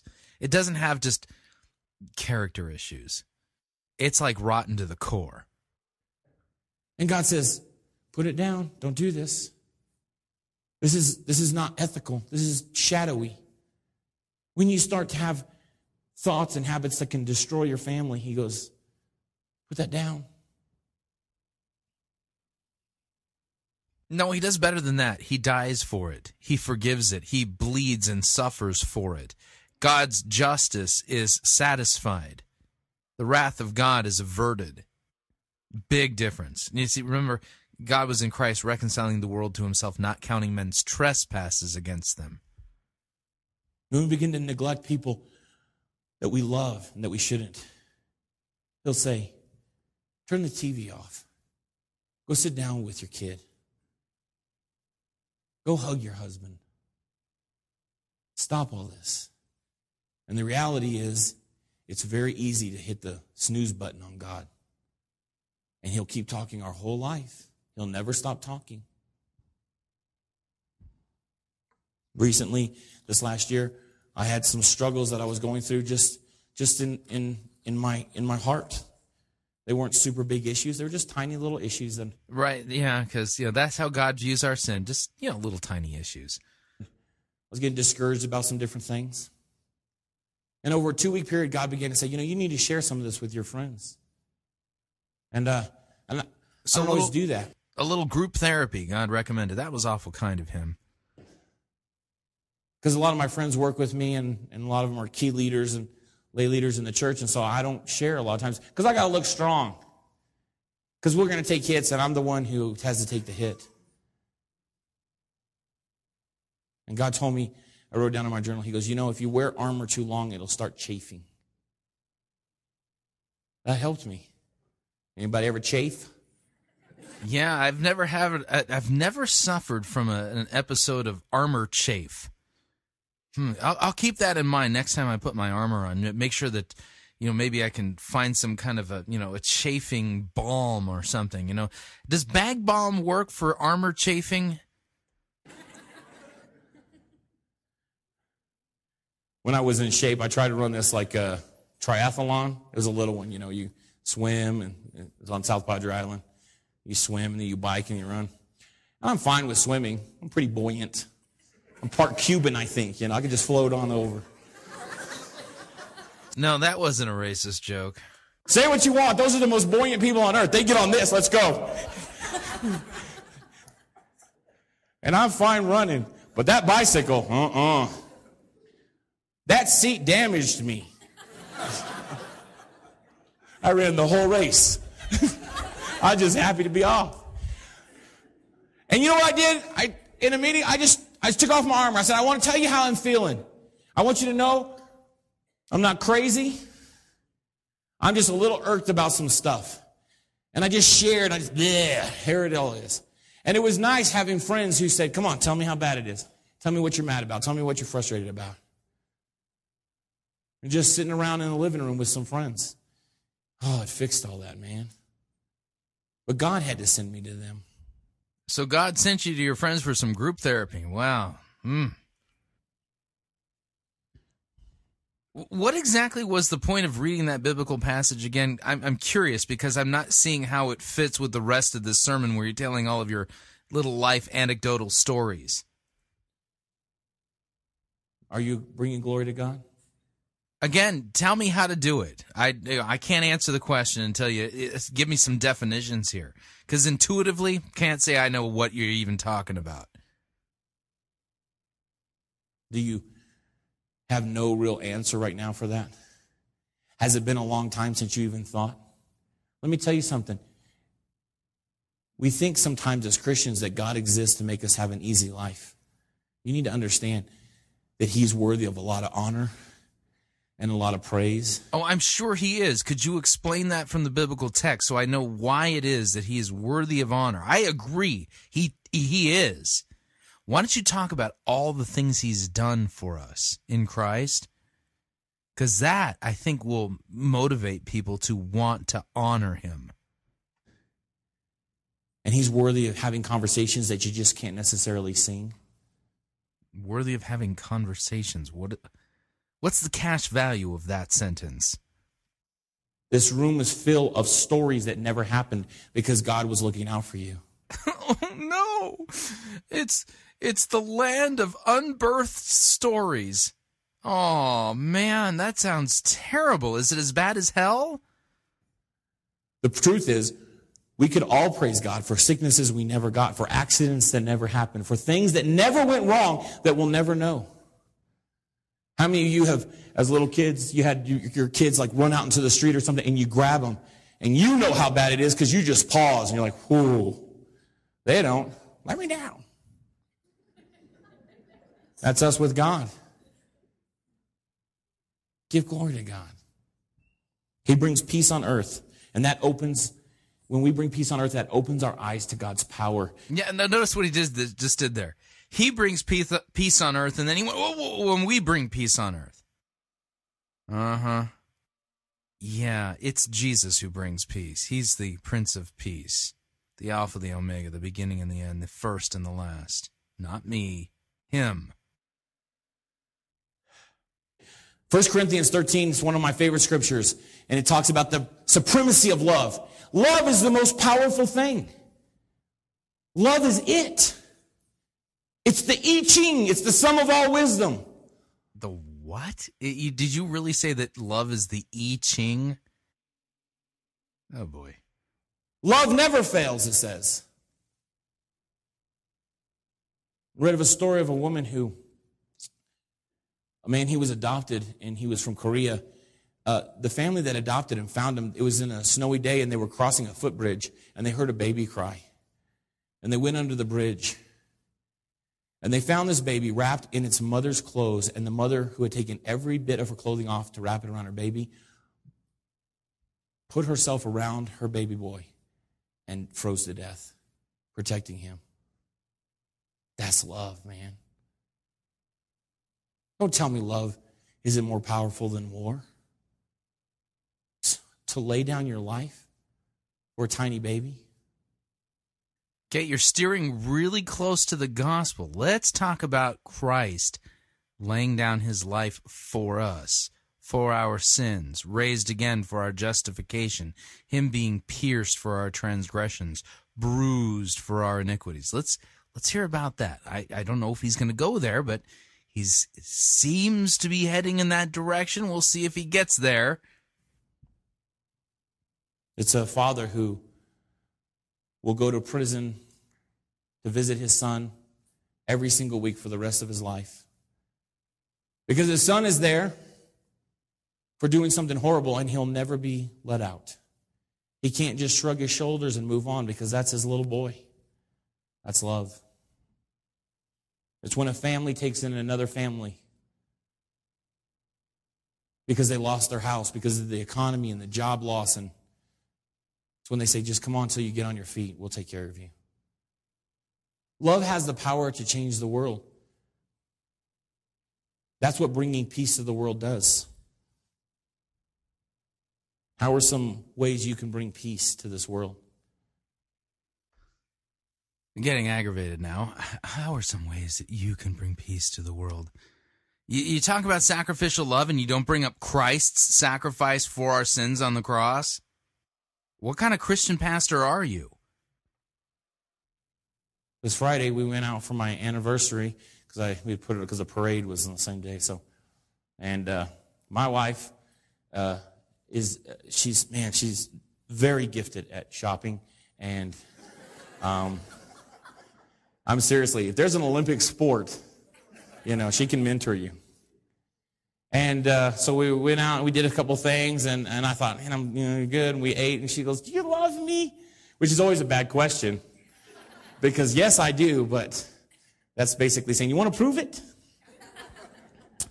And she says, "I need to go to the mall." Now, let me tell you where the mall ranks for me. I like dentist's office better than the mall. People think because I do this for a living, like I'm an extroverted person. I'm not. I've taken the test. I'm massively introverted. I have to be like, yay. Most of the time, I just want to be left alone and hide. She takes me to parties when I don't know anybody. Oh, it's the worst. I just find a closet to hide in. So I was like, hey, yeah, man, let's go to the mall. She's like, you don't have to. She goes, I'll just run in. And I was like, oh, no, I'm not doing that one. So we went to the mall, There's a Cinnabon there, I'm not allowed to eat it, but I can smell it all day. You seen the size of those things? And so I thought, I can get some shopping done. And I'm always looking for Sterling, our worship leader. He stands out because he's as big as me. And thank you, Amy. And Sterling is a Buffalo Bills fan. And so I was looking for something that would be like, they don't sell a lot of Buffalo Bill stuff in Denver. I was looking for like a tissue box because, he used to cry all the time. I thought that would be good. And Amy goes through every store, every kiosk, every store, and then does it again, looking for that perfect deal. And so it was funny because we started having a conversation in the mall. I said, you notice you can tell the ones who are the owners and the ones who are the employees. You go into some stores, and they're like, help yourself. You're like, hey, do you have a red one of these? Like, is it on the shelf? Is that an owner or an employee? Well, yeah, right? What do I care? I get off in an hour. I got to get a Cinnabon. But I went to a sports memorabilia store, and I said, listen, you know, I said, I'm looking for a Buffalo Bills fan. He goes, oh, why? I'm like, no, it's not me. It's not me. It's all good. Okay, just making sure. It's for a friend. And it's like, okay, right. And so I said, you have anything Buffalo Bills-y? He goes, I wouldn't put that stuff on my shelf, but I'll check in the back, man. Wait right here. So he goes to the back, and he's digging around. He finds some stuff, you know. He's like, here, it's really horrible stuff, you know, because it has the Buffalo Bills logo. And he wraps it up, and he's like, I'll just, you know, I ought to just give this to you, you know. And he starts talking about, man, and he starts talking. And he's like, well, that's a great friend that you pay money for something this horrible.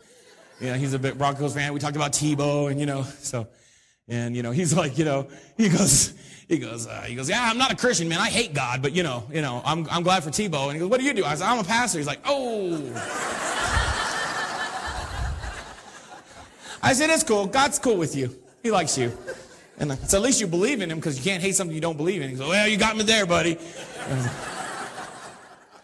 It was this great moment, right? But he was just like this knife, and everybody there, he's like, hey, I'll be back with you. Did you tell him about Jesus Christ dying on the cross for his sins?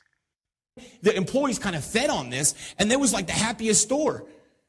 And then you go into the other stores, and there's just people reading, and they don't care. We went to one store, and these two ladies. What exactly does this have to do with the road to Emmaus again? I'm confused. Are having an argument over something that they want to purchase. And all these other employees are just watching. You know, I always feel like I have the mediator. I'm like, hey, you know, maybe there's another one here, look in there. And I start helping. Like 2 minutes later, they're like, do you work here? I'm like, no. But nobody wants to see this fight, you know. You could bring peace to earth if you take it as like, this is yours too. You can bring peace to earth. You can. Weird. You're the Messiah. If we're owners in the calling of Christ, if he gave us stewardship over the earth and the fullness thereof, maybe we should act like Jesus and not like the employees. No? Maybe we should just get involved. Why don't we get involved when people are having arguments in public? I do all the time. I have an advantage. I'm bigger than most people. You know? I always try to go, hey, somebody need a hug? That usually disengages the whole thing. But I'm not proud of living in a world where when people get in arguments, we all just stare and gawk and, hey, man, we're peacemakers. And sometimes peacemakers have our arms up going, whoa. Can we chill for a second? People are angry. People are frustrated. People are tired and overworked and underappreciated. And sometimes we need to distribute dignity back to people. Hey, you don't want to do this, man. That's just silly. Maybe we get our wallets out and say, let me just get this for you. Hey, let me let you cut in front of a line. My wife, every store we went to, because we had to go to, after that, it was Hobby Lobby. Oh. First of all, she buys 9,000 things there, and the baskets are the size of this. You ever notice that? They need bigger baskets. So I'm pushing 9 of them like a train. And everywhere we go, my wife looks for short people. I have a big husband. Do you need anything? She makes me carry stuff to people's car all the time. She'll just go, that lady, can my husband carry that? I'm like a pack mule for her. And you know what they do? Get to the car, I'm carrying all this stuff, I'm putting it in there and whatever. They turn around, they go look to my wife and go, thank you. I'm like, excuse me?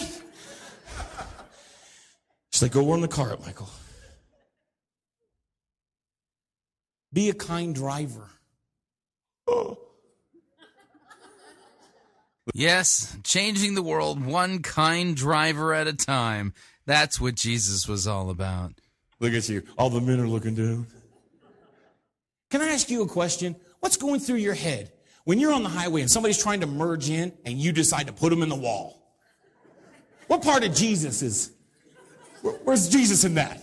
That's hockey player Jesus. It's called checking against the boards. Duh. You know? You an IndyCar driver? If you let him in, you're going to lose? Somebody lets you in? Let me show you something we learned in the South. Ready? Thank you. Come on, everybody wave. One time. I know Colorado people are like, I don't do it. Hey, it's nice. Thanks. Because apparently the solution to our sin is just doing nice things. You know, I mean, who knew it was so simple all along? I had no idea why Jesus had to die on the cross. Usually when you wave up here, it's only one finger involved. Show them all of them. Hey! As silly as it is, guys, it brings peace. How do you know you're not the one person that calms the situation down, that they don't go home and beat their wife? You don't know that. Bring peace to the world. Say kind things. Checkers, when they check you out, they're not happy with 900 people. They get paid the same if there's 2 people in line or 400 people in line. Why don't you be kind? You hear how many people get snippy with them? Like it's their fault. Well, that's not what it was priced as. And I know you price everything in the store and do everything. I apologize for people. They leave the line. I'm like, hey, I just want to say, hey, I'm sorry that people treat you that way. This is a tough job. Oh, it's okay. Call them by their name. That's why they wear name tags. Hey, Ruth, how you doing? Sometimes they have names I can't pronounce. I'm like, hey, girl. Again, what does this have to do with the Road to Emmaus story where Jesus told us how everything in the Bible's written about him? Yeah, apparently we're way off track now. Do you understand what I'm trying to get at here? Let's be... No, I really have no clue. Peacemakers. Let's bring peace to the world. You can do it. It's powerful. It's fun. It's what we're supposed to do. Really, the way to bring peace to the world is to wave at people in traffic. To apologize for people in the checkout line. Oh, man, yeah. See, I missed this the entire time. Who knew it was so simple? I mean, world peace is within our grasp.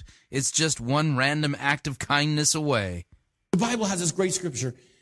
Jesus says, blessed are the peacemakers. You know what they'll be called? Sons of God. You're never more like your Father than when you bring peace.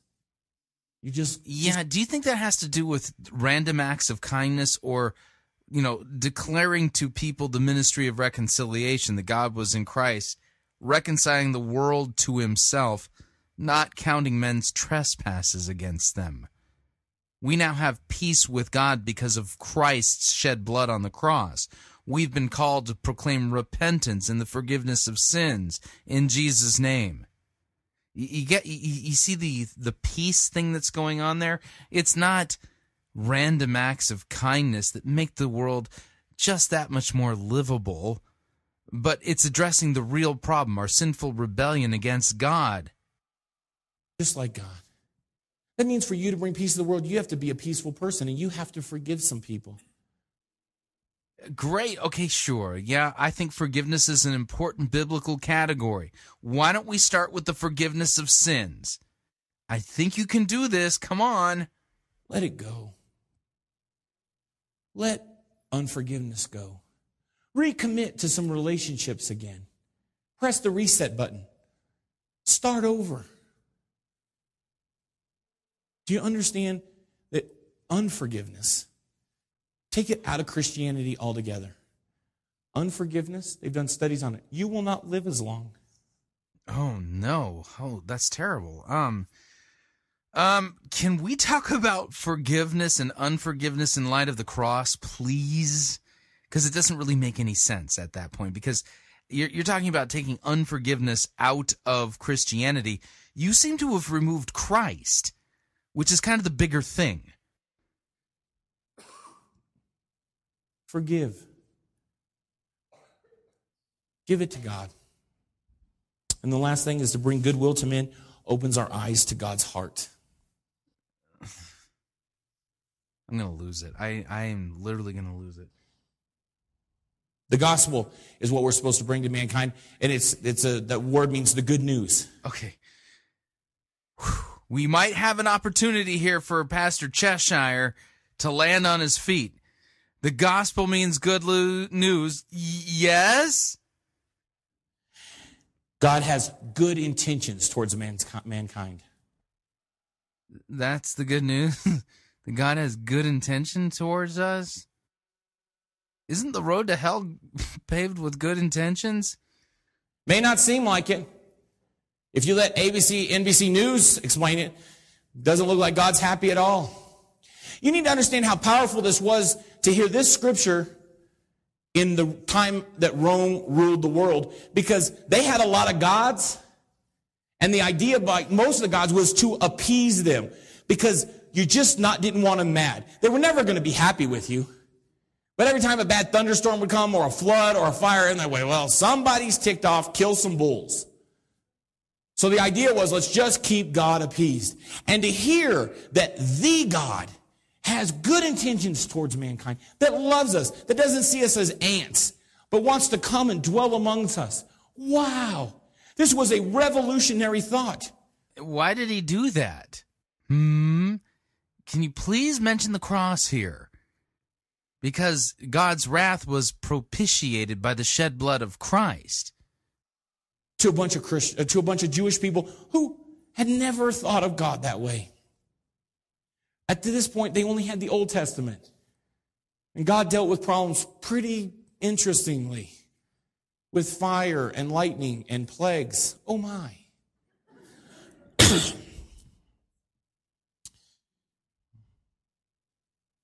Do you bring goodwill to man? Do you tell people about him? One of the things as Christians that we're required to do is to tell other people about Christ. Now, if we had a... Call me cynical, but you don't seem to be doing that. And you're a pastor. Don't you think you should be setting the example? You know, maybe obsess about him and his word and what he's done. A private little vote here. 95% of you would say, that's not my gift. And the reason we say that is because that can put you in an awkward situation. I'll even start it. Ready? I'm uncomfortable witnessing.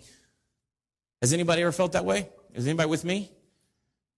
It's obvious you're uncomfortable preaching Christ in your sermons, too. Okay. I do this for a living. That can be an interesting place to navigate. But I was uncomfortable with it for a long time because I saw how other people did it, and it was horrible. It was lurching at people. And we glorified the loud guys in our church who were like, man, I just tell people how it is.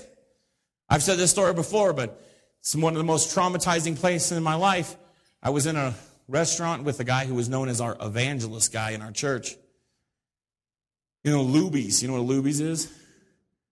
9,000 80-year-olds there, and me and this guy. And he's like, man, you just got to be bold. I said, yeah, but I was having my debate about how to win people over to Christ instead of just being like this loud person. He goes, no, I just tell them. And he stands up, he gets on his chair, and he gets in this, and this restaurant is packed. And he goes, I'm in love with a man.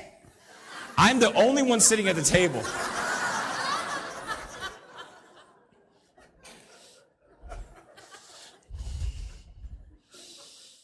Hey, man, we all got to forgive people in our life.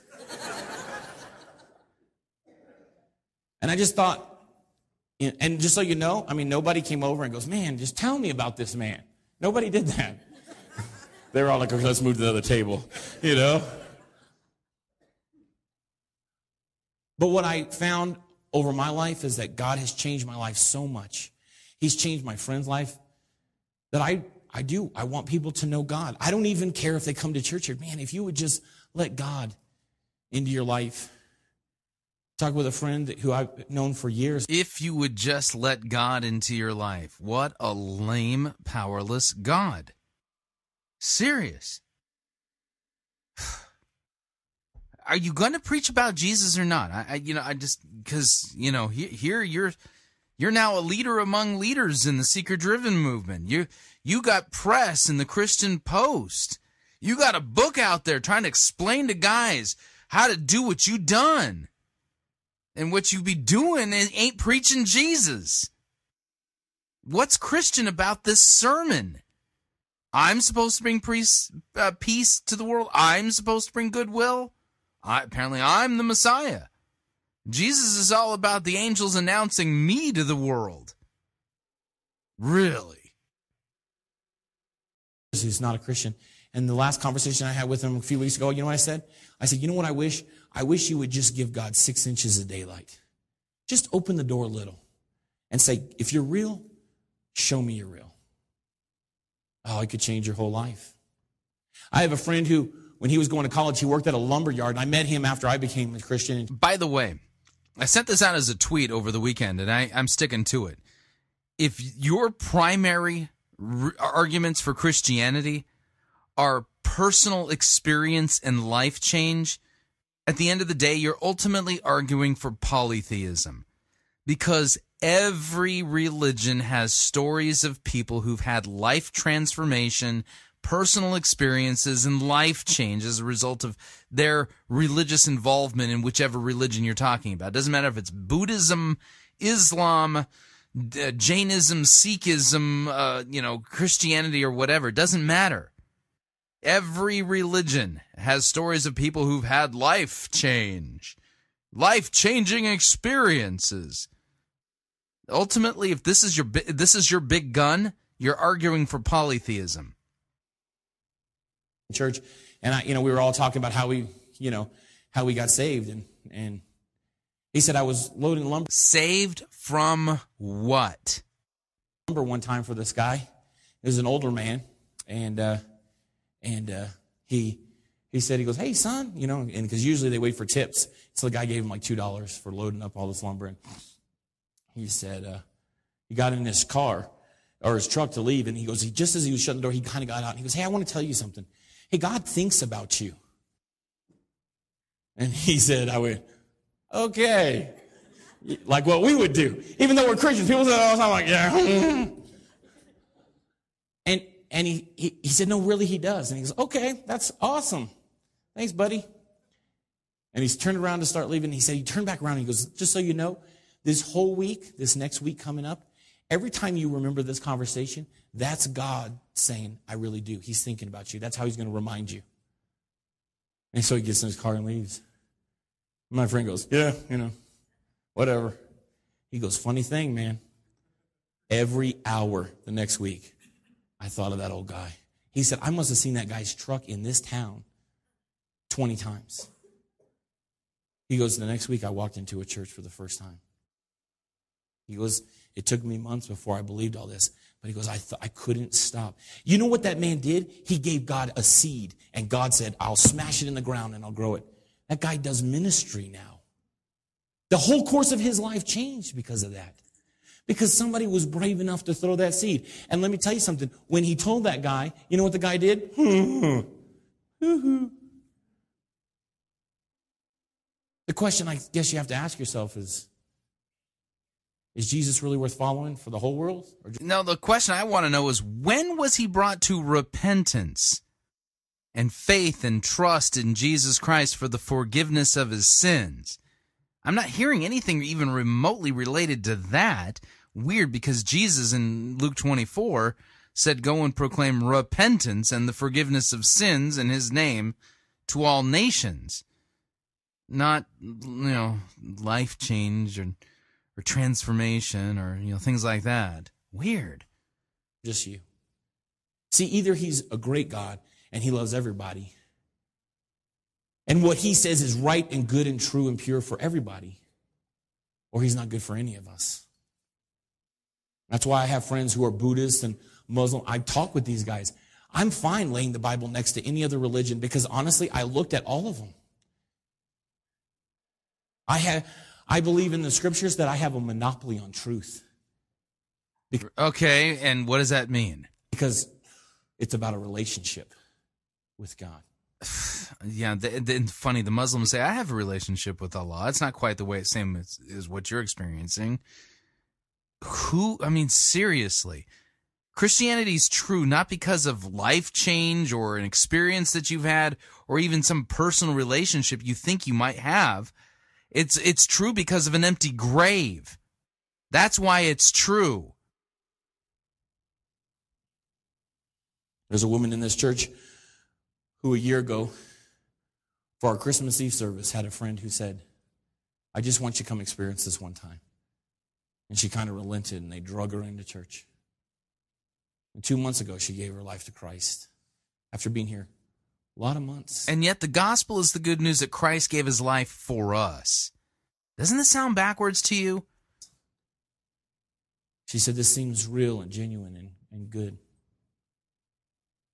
And her friend didn't know how to witness, so she said, I'll just bring you to church and maybe they can sort it out. That's all we're asked to do. Can you get people close enough to God so maybe he can just have a run at them?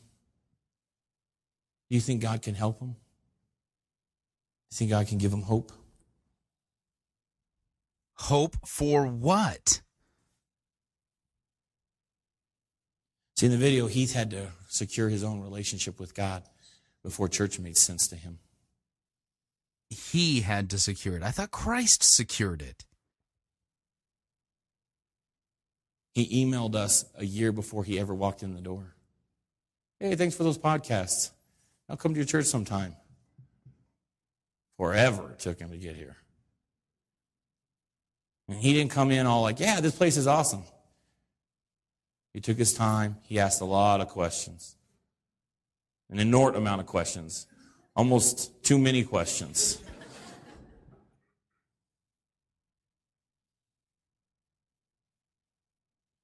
If you're religious and you don't really know and have a relationship with Christ, no church you go to is going to make you happy.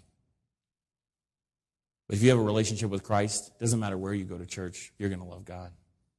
Yeah, it does matter, because if the pastor's not preaching Christ, and I truly am a Christian, I'm going to be aggravated beyond all belief.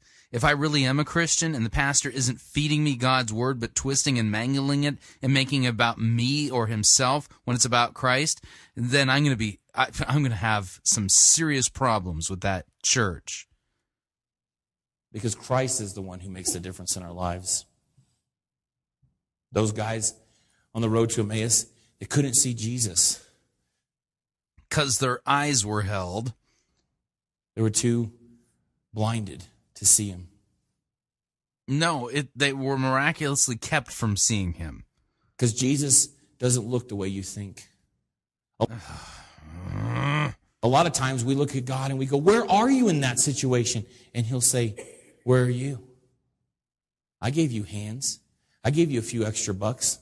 I gave you the ability to do something. Where are you? It's easy to pass by. Get a job. Whew. How many of you ever see the people on the side of the road with the little cardboard thing? And you'd go, I probably live in a mansion. Really? You think so? I'm not saying that people that go panhandle have their issues and they're going to go buy drugs or whatever. But do you ever think that this is where they wanted their life to end up, on the side of a road? And you feel like you're doing some kind of social justice by denying them 50 cents? Did Jesus heal hands that might steal? Did he heal eyes that would lust? Feet that would carry them to sin? Did he? How is it that we find our way out of helping people so easily? How is it that you so easily remove Christ from your sermons? I'm curious about that. Sitting in this room, you may not be the richest person in the world, but I promise you, get on a plane. I'll take you some places. Fly with me 10 hours, and I'll show you poverty like you can't imagine. We are rich. As bad as our country is, we are wealthy. God's not a Democrat. He's not a Republican. He's not a Libertarian. He's not a Tea Party member. You know what God is? He's God. And the laws that we follow are supposed to be God's laws. And his law says this: you help other people when it's in your power to do so.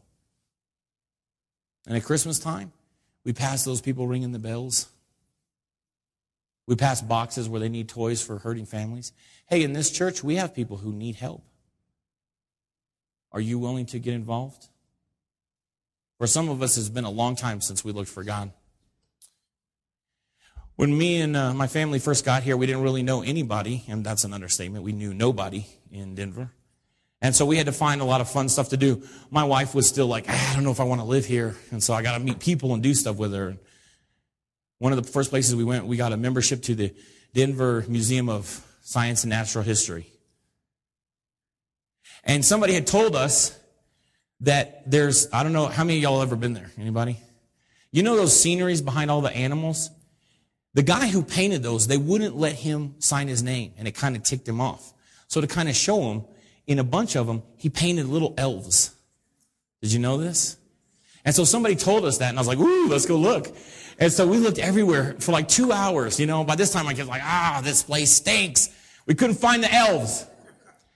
So we went out to the front desk, and I said, do y'all know? And they said, yeah, we can tell you exactly where they are.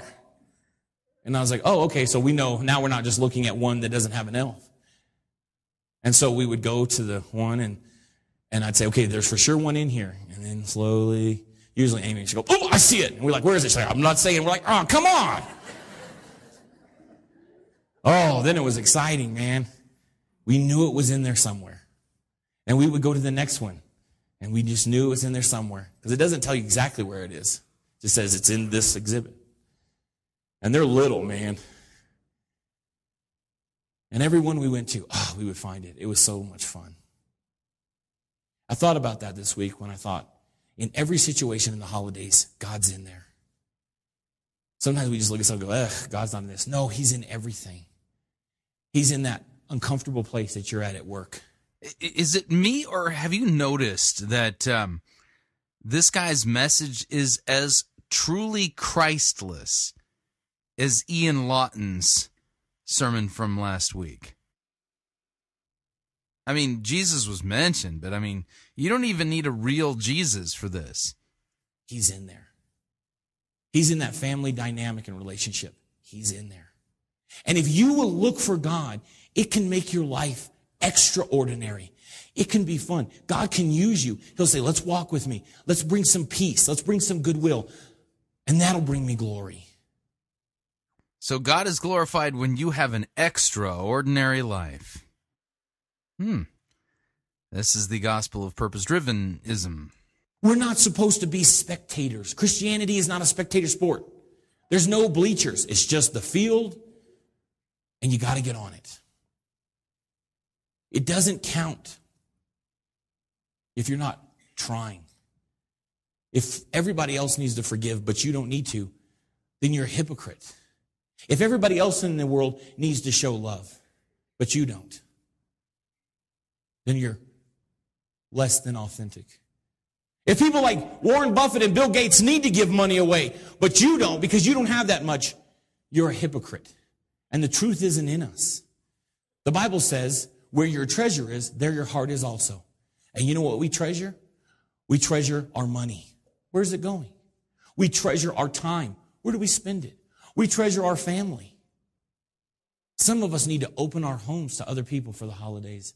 We did for Thanksgiving. We had a lot. This is all just heavy-handed law. No gospel. If you ain't doing it, then the solution is you need to do it. No forgiveness of sins. Here is chastising you and your need to forgive. But he hasn't even spent any time explaining God's forgiveness won by Christ's blood on the cross. Weird. A lot of people around, and it was awesome. It was so much fun. Can you open your heart just a little this holidays? Can we show Jesus through our actions that we're followers of him? Why don't you show Jesus through what he did? What the disciples recorded? Because the disciples were obsessed with preaching about Jesus. Read the Gospels. Read the epistles. They're all about Jesus. And then Jesus tells us that all the Old Testament's really about him. So why don't you tell us about him? And if somebody would watch you for this next week, not hear anything you say, if your life was on mute, but they just saw your behavior, would they come away going, there's something different about that person? Or would they come away and go, Are you a disguised Christian? Or are you the real deal? Do you believe in Jesus? Believe in him for what? A moral example? Do you believe you should tell other people that he brings hope in life? What kind of hope in life does he bring? You haven't explained any of that. Or is it just a game? Because if it's just a game, I'm really okay with telling you, you don't need to waste your time with this. Don't pretend. Try harder or don't waste your time. Law, more law, and more law on top of your law. In fact, here's the police coming to arrest you for not keeping the law. What'd you do with the gospel, by the way? I mean, you keep telling about our need to forgive, but you haven't talked about the gospel. You mentioned it in passing. Oh, yeah, the gospel's good news. But you didn't tell us what the good news was.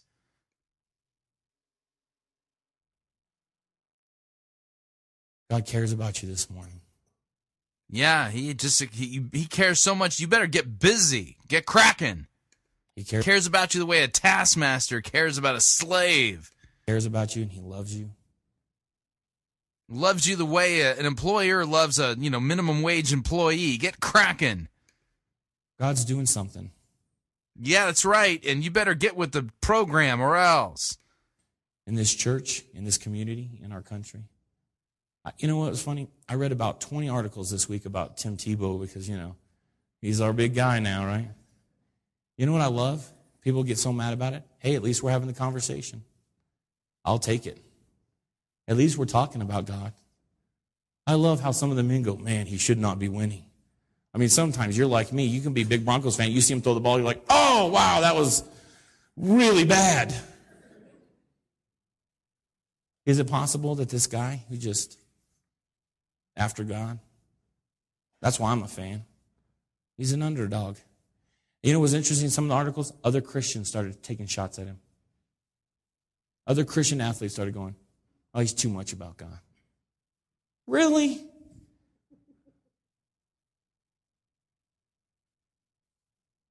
I'll take anything that starts the conversation about Jesus Christ because I believe to the core of my being that he loves everybody. That's great. Can you explain what that means? That he cares about everybody. Can you show us an example of it? May I give you a suggestion? The cross. And I'm asking you to go out and do likewise. And bring peace on earth. Fair enough? No.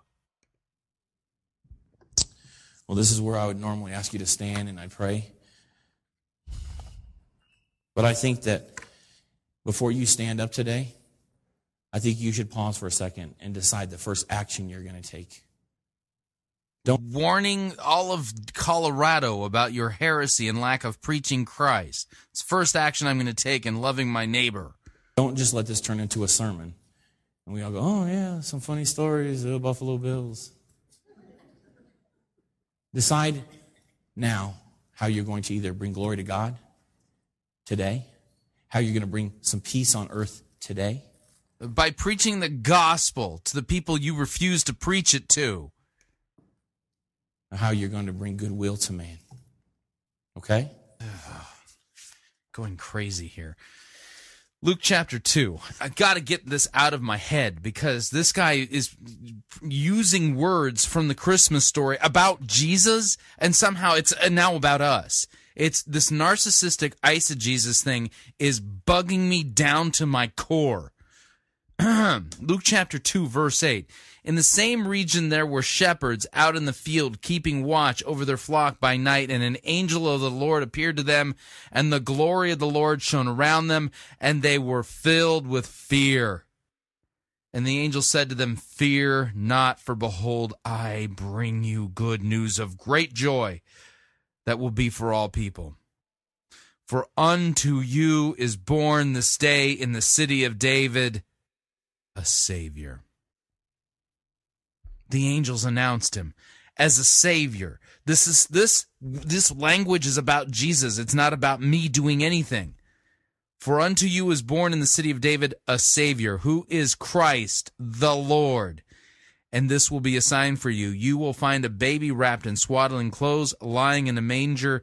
And then suddenly there was with the angel a multitude of the heavenly host, praising God and saying, glory to God in the highest, and on earth peace among those with whom he is pleased. When the angels went away from them into heaven, the shepherds said to one another, let us go to Bethlehem and see this thing that has happened, which the Lord has made known to us. And they went with haste and found Mary and Joseph and the baby lying in a manger. And when they saw it, they made known the saying that had been told to them concerning this child. And all who heard it wondered at what the shepherds told them. But Mary treasured up all these things in her heart, pondering them. And the shepherds returned, glorifying and praising God for all that they had heard and seen as it had been told to them. Peace on earth, goodwill towards men. Why? Because unto us is born a Savior. That's what Christmas is about. You ain't the Savior. You're not the one that brings peace to the world. Jesus Christ is, and you are a herald of the good news that God was in Christ, reconciling the world to himself, not holding men's trespasses against them. But God's wrath was propitiated because Jesus Christ was pierced for our transgressions, bruised for our iniquities, and the chastisement, the punishment that brought us peace was upon him, for unto us is born a Savior.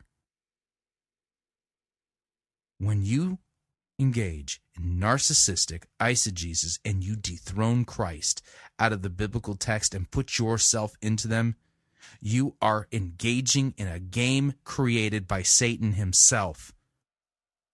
You are not God. You are not peace on earth. You are not the bringer of such things. Jesus Christ is. And God is glorified because Christ is exalted. Christ is proclaimed. Him and him crucified is preached. And men are brought to repentance in the forgiveness of their sins. You preach anything else and you are engaging in literally narcissistic idolatry.